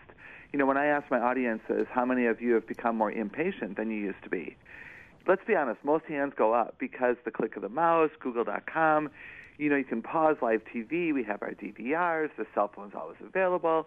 And so we develop an impatience and a um, an entitlement mentality that we should have what we want when we want it right now, our way. Yeah. And so I do worry about kids not understanding that they don't always get their way, and it's not about their happiness. Oh, we do that. I mean, and it's yeah, they're they're we already know attention spans. I mean, the attention deficit disorder is being diagnosed off the chart, and I'm assuming. I mean, we also know that our attention has gone. I think from our ability to focus from like 12 seconds down to eight seconds, according to that Microsoft thing. It's it's making us impatient. It is, and they, you know, they multitask. They think they can multitask well, and frankly, because of brain development being influenced by the technology they use, they probably can multitask better than those of us who are older. But it still isn't healthy. It still is dangerous. It still is not focused attention. But they're learning to, you know, X out of anything that bores them and go to hmm. the next screen that's got a little bit more of what they want. And so it's not just attention that's waning; it's their ability to focus and persevere and stay the course. Technology has taught them that everything should be easy and they can win any game they play. And that's, again, not the way that life works. Oh, so so true, isn't it? I mean, I, I haven't thought of that. Like they, we, we've taught them that it's there's just the easy X out. Just get out of it. Mm-hmm, And yet, you got to stick to the task. I think so. You know, I, I worry about their um, their choice to um, never work through the things that are challenging. Again, I think you and I would agree that the things that we've worked hard for, we appreciate, Yeah. and we highly value the things that involved a bit of a struggle. And yet, um, technology is potentially teaching our kids that they don't have to do that. And and don't get me wrong, like I like technology. My book does not bash technology. We're using it right now to be on the radio. I'm an author, so of course I like um, copy and paste and the undo button. Oh my goodness. Um, and I like the restart function of technology. You know, if I get home and my um, internet is out, I've learned that I can unplug it, wait 20 seconds, and plug it back in. Mm-hmm. That's amazing. So I'm not against any of this, and I don't want people to be unhappy. I just am concerned about children and young adults believing that they have a right to happiness, that everything should work the way they want it to, and that nothing ever really breaks. Because again, that's not the way life works. So parents have to stand up against that tide and make sure that their kids who are using technology know how to persevere and how to recover from the valley experiences, even though they never wanted to go there in the first place. Yeah, it, it's um, and it's not like you can you can only keep them away from it so long because then they're going to be with their friends and their friends are going to have it, so they're going to use it with their friends. They're going to learn it, and then you know eventually they're going to be twenty and whatever and have a life. And so, at some point, I, guess we could teach them better how to use technology. So it's their servant, not their master. Oh, that's a great word. That's a great word, Todd. Abs- or Matt. Absolutely. You know, and I think that um, we we can put boundaries. We can say, you know, during the dinner hour and during breakfast, absolutely no scrolling and no tech. Yeah. And and I believe the car can be a digital free zone where we drive and we talk to each other. Parents and kids like those opportunities because we're captured. Um, you know, kids tell me they like talking to parents in the car because they can't make eye contact, Hmm. so they don't have to look at their dad's hurt face when they say something that's hard. I mean, it won't kill them to look out the window, and um, silence invites the conversation, and we do want to stay connected to our kids. So I do think that parents need to be the parents, and we need to say, look, you know, I don't like the attitudes, I don't like the aggression that remains after you, you know, turn off your tech. So therefore, um, we're going to make some changes. You know, you're not bad.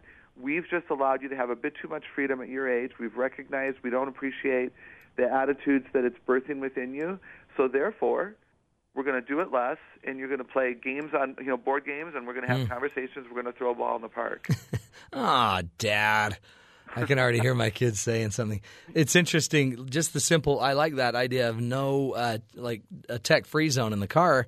Um, even my children, when I grew up, you would you'd be looking out the window when you drive in the car because you had nothing else to do, and but I would learn. I learned where things were. I would know how to maneuver myself through the city by just watching. My kids are so into their devices that when they actually have to drive, they can only get somewhere using their device to get them there. oh, see, that's such a great point. And you're thinking, You know, man, does- use your brain. Exactly. And what all those devices do is it just increases self centeredness and it increases isolation. And you want your children to relate well as siblings. You want them to appreciate each other and their talents and their likes and to understand their dislikes. And they're never going to do that if we allow them in the home, in the car, in the restaurant to put their eyes down and to be, you know, doing the individual device. Now, let me tell you something, Matt. Um, children may complain at first. They may whine. They may say, like you're saying, "Oh, Dad." Yeah. But you know what? They'll come back later, possibly, and thank you. I've gotten many reports of teenagers who actually do say to their parents, "I like myself better without my phone." Mm. So that's a beautiful thing, and it Oh, really yeah. doesn't surprise me when you think about it. because in your book you do talk about that. You talk about how it's so tied to their own their own identity, their own security. Mm-hmm. Allowing that to happen. So you know, one of the main things to teach, back to what you said a minute ago, which was such a great point. Let's teach our children the difference between need and want. Yeah.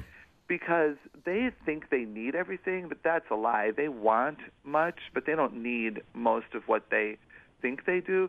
So, for instance, let's say that you establish in your home a digital free zone at the dinner hour. There's one phone allowed on, and it's probably mom's as the emergency phone if something were to go wrong and somebody needed to get a hold of your family. But no radio, no TV, you know, no handheld devices, no pods in the ear, and let's talk to each other and appreciate, you know, and goal and set goals and talk about what we're going to do on the weekend or whatever. Um, but let's say that your child has a potential um, practice in the morning that might be canceled if it's raining, and the coach is going to call by 8 p.m. and let you know based on the weather forecast. Right. Well, that child gets to keep his phone on because that's a legitimate need. Or let's say that you have a potential business trip coming up and you're going to find out whether or not your colleague has the flu and you're going to take his place. You get to keep your phone on because you're going to expect a phone call. That's a need based use of technology. Yeah. And we've got kids believing they're entitled to always, always, always. And one way we can, you know, walk against that tide, if you will, is to teach the difference between do you need it or do you want it. Well, and you know what? Kids are smart, aren't they? Because uh, my kids will like take their phones away if they haven't done everything they need to do by seven o'clock, like they're practicing their homework, stuff like that. We take the phones away. And uh, they don't get them back till it's done. And um, but the minute we take it away, like I need it to do my homework. I need it to do my math. My calculator's on there. Or when they go to bed, we don't want any phones in their rooms, so we we just say, "No, you're going to bed without your phone." I, how am I going to wake up? so it's like they're smart enough to make it a need, but um, but then you can outthink them. Then go get them the old remember remember the old wind up alarm clock that you'd have by the side of your bed.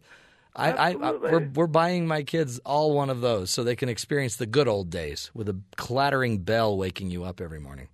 Oh, it's so valuable because the phone in the room is a, really a dangerous distraction. If you've allowed your kids on social media, they're going to scroll and they're going to be again, it's all about me and who's noticed my latest post. And um, they're not sleeping. They're the most sleep deprived generation in our history, and it's Right. because they're gaming at two in the morning, and we don't know they are. Every phone, including moms and dads, out of the bedrooms, on a charging station, um, in the kitchen, high up, high up enough maybe that the kids can't reach them. I know kids who go out at three in the morning and, and get their phones, unfortunately. Wow. And they they need to get themselves a dictionary, an alarm clock, a calculator. You know, it is the jackknife of the old day. My dad used to have a jackknife in his Yeah. pocket, right? Yeah. And it had everything he needed, and it was part of his security. So again, I do get the phone is convenience; it's not a bad thing, but again, it's teaching kids that um, that they can't be without it. It's like cut off my arm if you take my phone. Not really. It's just a phone. Like That's that, right. They're addicted. It's so true. We're speaking with Dr. Uh, Kathy Koch, um, who is the author of the book Screens and Teens Connecting with Our Kids in a Wireless World. We'll take a break, come back, continue this discussion. When you think about it, parents, it's it's just living and and leading your kids. You got to lead. And because it's technology, I wonder if we're not giving up our leadership role as a parent here to somebody that developmentally isn't where they need to be to be leading this.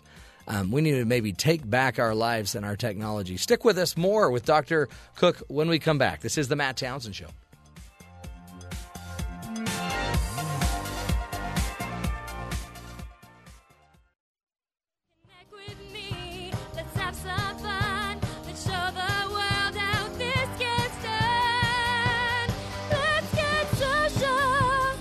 Social.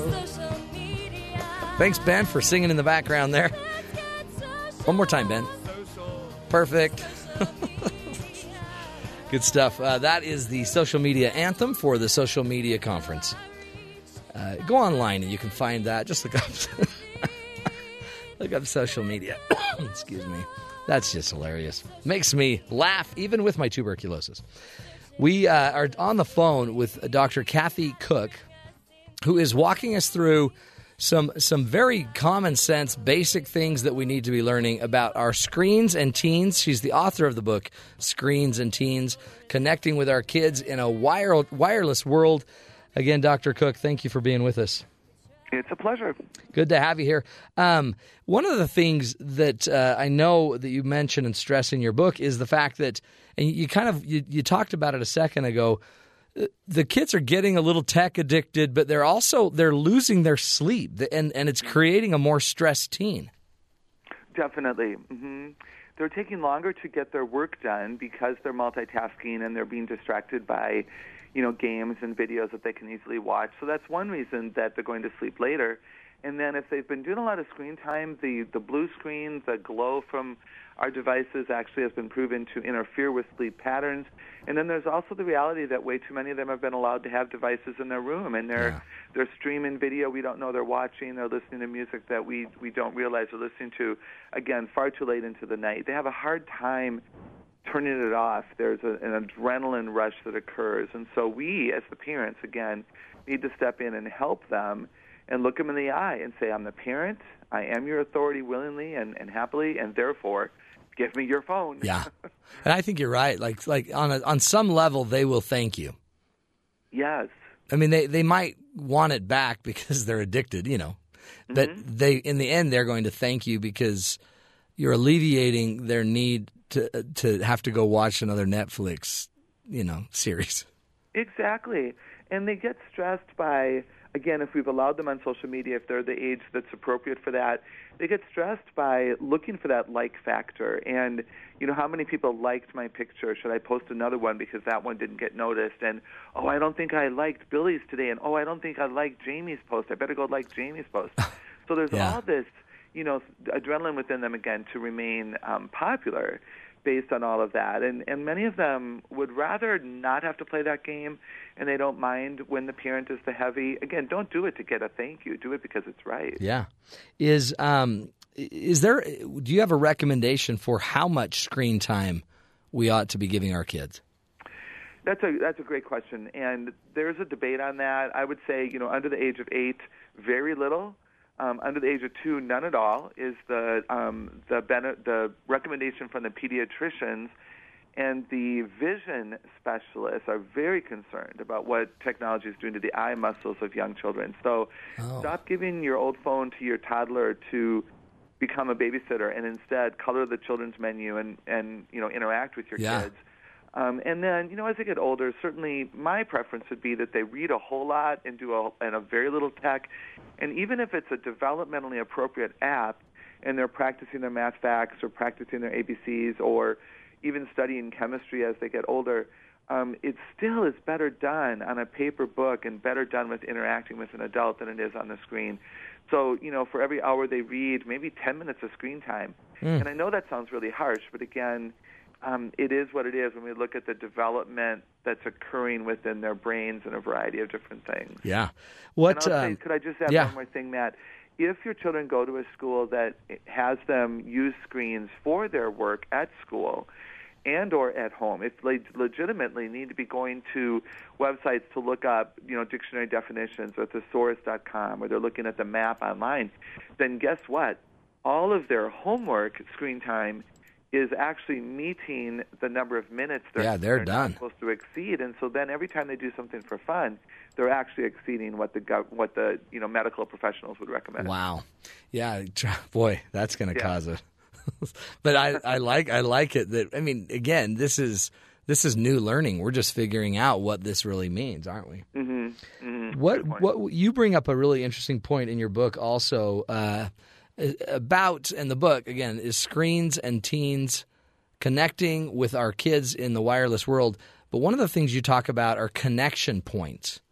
And um, what between, I guess, the parents. What, what talk to us a little bit about connection points. Oh dear, I'm trying to remember what I said. Um, But it's probably, I guess, it's more if if I'm if I'm connecting to a phone, then I'm not connecting to my parent.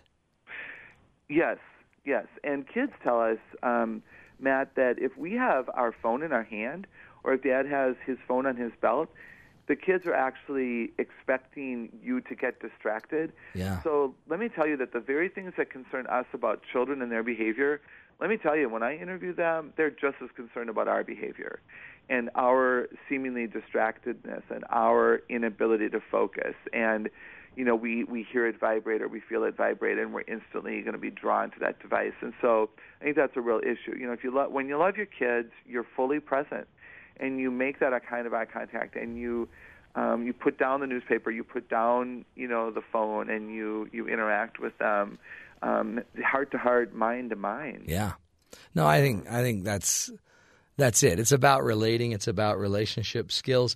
As we wrap this up, um, what would you say is the one thing? I always like to ask the one thing that parents could do today to make sure we we are connecting with our kids and they're connecting with us uh, and and and handling the screen time? Wow. Um, we have to model what we want. I guess I would say that. And and when I'm in the community, I see parents, frankly, as absorbed into the screen as their children. Hmm. So I think that's what I would say is have you prioritized your social media interactions more than even within your family? Have you been distracted by playing a game with a friend across the country and you're keeping score? And that's not bad, but has it become the thing that you look forward to? Yeah. And so when your kids are home from school, you still are checking your phone to see if your um, you know, game mate, so to speak, has has turned in her next score. I think that's what I would say is the kids want us to model what we want from them. Otherwise, there's hypocrisy, and we need to call that what it is. No, that's beautiful. Yeah, Thank live it and model it, right? Model Right. model the healthy screen relationship uh, and, and just balance in our lives. Well, we appreciate you again, Dr. Kathy Koch. You can go to her website, drkathy, K-A-T-H-Y, K-O-C-H dot com, drkathykoch.com, and also go check out the book, Screens and Teens, uh, Connecting with Our Kids in a Wireless World. Powerful tools, folks. Again, it's your life, and it's it's it's easy to just throw a phone at your kids. The problem is you're throwing a lot of other things and a lack of other things if you're just going to distract them with phones. We'll take a break, my friends. When we come back, we'll be visiting our good buddies down in Studio B, the guys down at BYU Sports Nation. Stick with us. This is the Matt Townsend Show.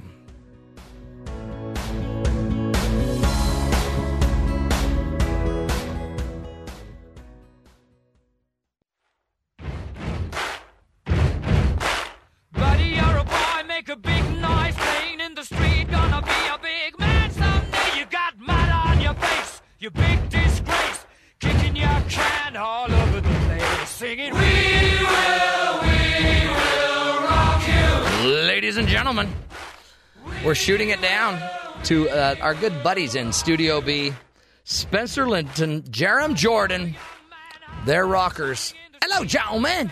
What's up? How you doing? How you doing, you two? You We're like this song? Isn't I this a great song? Oh yeah, it's a great song. Are you guys tapping your toes down there in Studio B? More like nodding our heads. Okay, head nodders. Hey, um, uh, we're gonna rock you today. Is that why you played that song? We, I have no idea why we played that song.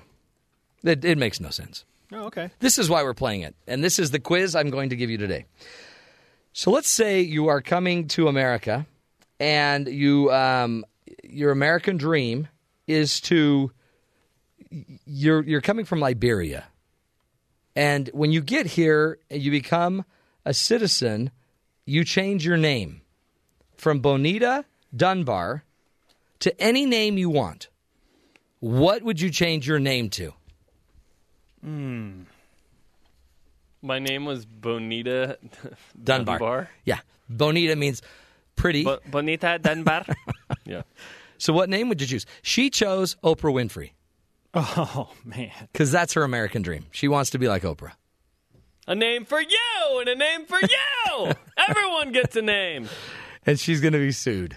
Wait till she wait, wait till her American dream is ended in court. She's going to be sued? No, she's not.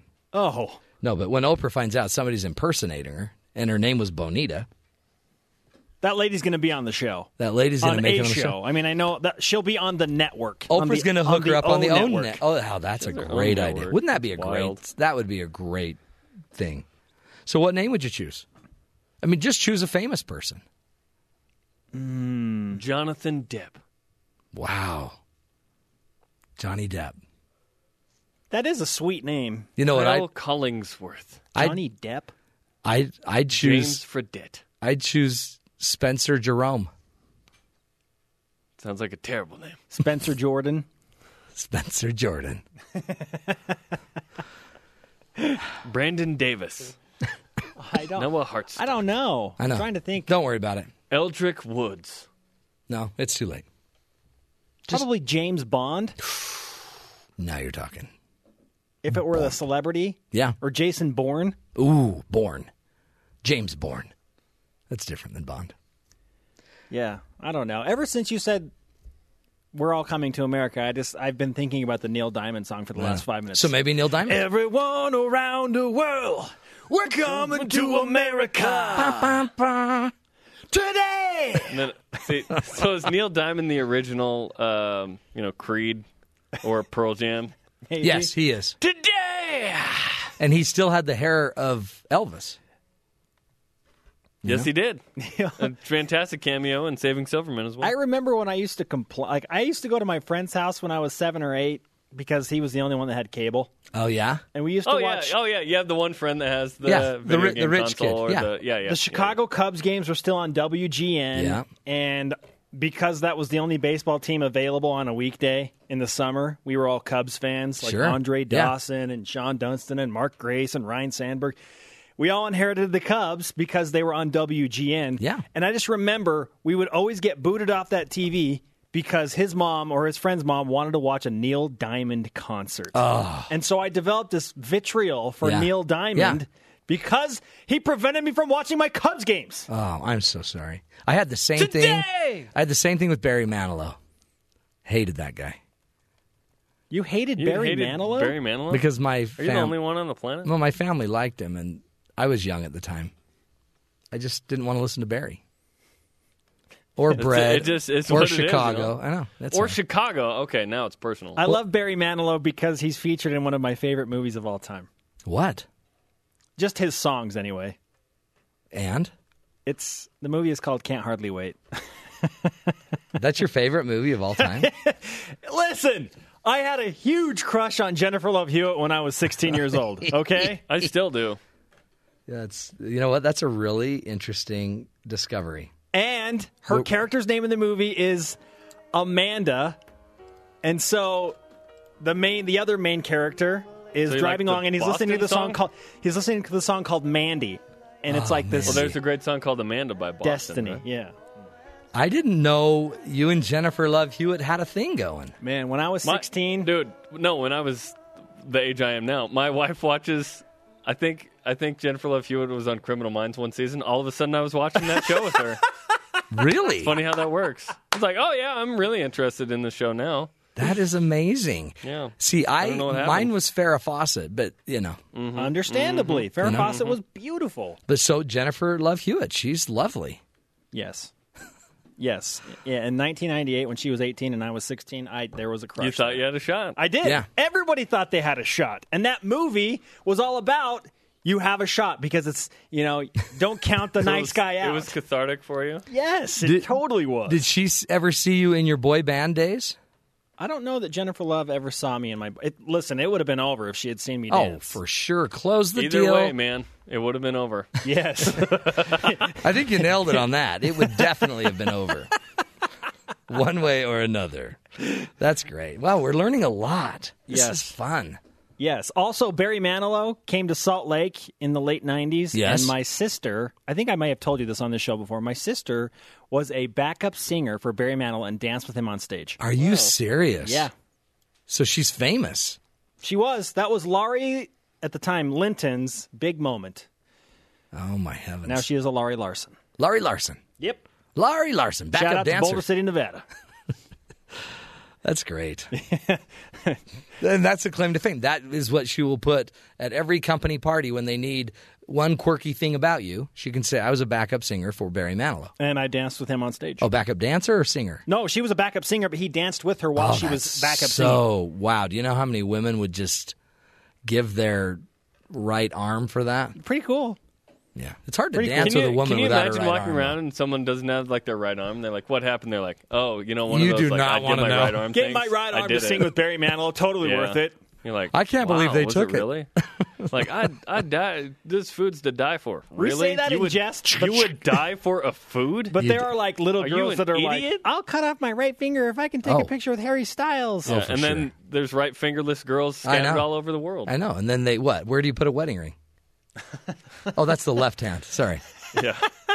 Just getting that straight. There, there was a really funny commercial after the Red Sox won the World Series in 04 Yeah? of uh, these these people coming around and taking these like firstborn children out from like these these Boston area families. Like, yeah, hey, hey, they Is won there- the series. It was Yeah. worth it. Sorry, we need your child now. Uh, they- Outstanding. They, did win the series. Hey, uh, you guys doing your show today? Yeah, let's give you a brief uh, Yeah. summary of what's coming up. ESPN's Football Power Index has listed BYU as one of the top 10 teams with the best chance to win out in the regular season, meaning win the rest of their games in Hmm. The regular season. We'll tell you just how high that percentage is. And what does Blaine Fowler, our college football insider, think about that? There you go. Plus, we're going to live to football practice. We'll hear from one of the defensive coaches. What's the big challenge ECU presents on Saturday? All on the way. That's Coming awesome. up. That sounds great. By the way, five foot two. That's how tall she is. Jennifer, Jennifer Love. Hewitt. Love. Yep. Five knew foot exactly two. who you were tiny, about. tiny. She's much much taller than that in my heart. Yeah, of course she is. Well, guys, have a great show. Thank And- you. And I'm going to go call Jennifer for you. She actually is my sister. Can't hardly wait. Available on YouTube, I think, on demand. on demand. What's Take- not available on YouTube? Anyway. Take care, gentlemen.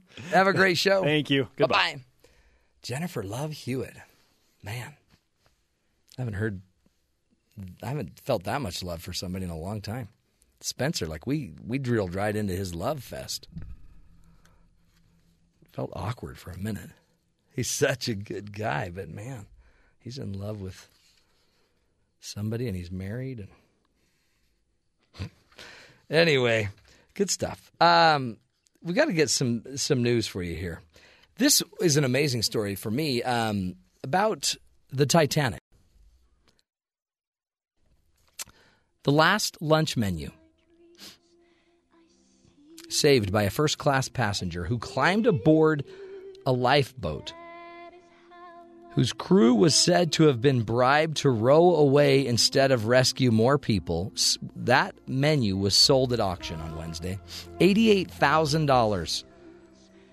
Isn't that crazy? Somebody stole the menu, but bribed the crew to row away from the ship instead of picking up other people. And then somebody went and bought the menu. The uh, the online New York auctioneer Lionheart uh, basically said that in the end, this menu, I, I can't stop thinking of that voice. this menu lists corned beef and dumplings and other savory items, and it was signed on the back by one of the first class passengers. By the way, probably the criminal that ended up killing people because he bribed somebody. Gerald Isaac Gerald Frauenthal. Frauenthal. Do you want to say that for me, Ben? Frauenthal. Wrong. Not even close. It's Frauenthal.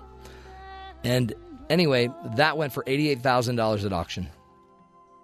Would you go buy an old menu for $88,000? I wouldn't. Here's another one that's pretty interesting, and I'm going to do a little shout out. And this is the beginning of a uh, hero segment, but it's to Staples, and I'm not going to spend much time on it. But Staples, the big, you know, largest office products company, I'm just saying thank you to you because you're going to close your stores on Thanksgiving Day this year. Thank you for closing your stores. You don't have to close them, but they say they're going to reopen the stores on Black Friday at 6 a.m. They're going to keep the stores closed all day because their families and everybody else should be staying home with their families. So thank you, Staples, for taking care of the rest of the world and not just trying to sell us more products and ruin Thanksgiving. Um, here's our hero of the day, Nifisha Miller. Um, this is this is the story. She remember we always like to have a good story for you. Uh, a new mom, Rebecca Garvison, boarded her 5:30 a.m. flight. Already nervous about her baby Riley upsetting her fellow travelers. If you've traveled with a child, you know what that's like. Garvison was flying from Michigan to Alabama to surprise her military husband. She could tell that the other passengers on the plane weren't exactly thrilled about sitting next to a baby. And as the plane started to taxi, four month old Riley began to cry. Garvison asked if she could move up a few rows because there were plenty of, or two empty seats in front of her. Her new seatmate, Nifisha Miller, asked if she could help calm the baby. And as soon as Miller was holding the baby, uh, Riley, the infant, looked out the window and stopped crying. Riley ended up sleeping in Miller's lap for the entire flight. Garvison called Miller her airplane angel and said that she was brought to tears by the kindness Miller showed towards her family. The two plan to meet up again someday. So imagine your seatmate willing to hold your baby for the entire flight. That's a hero right there, folks. You can do it right now when you're flying on the plane today.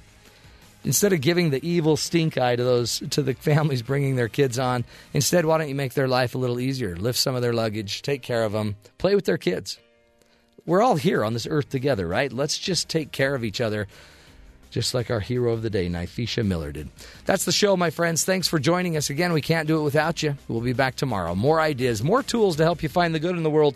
And until tomorrow, take care of each other. We'll talk to you again tomorrow.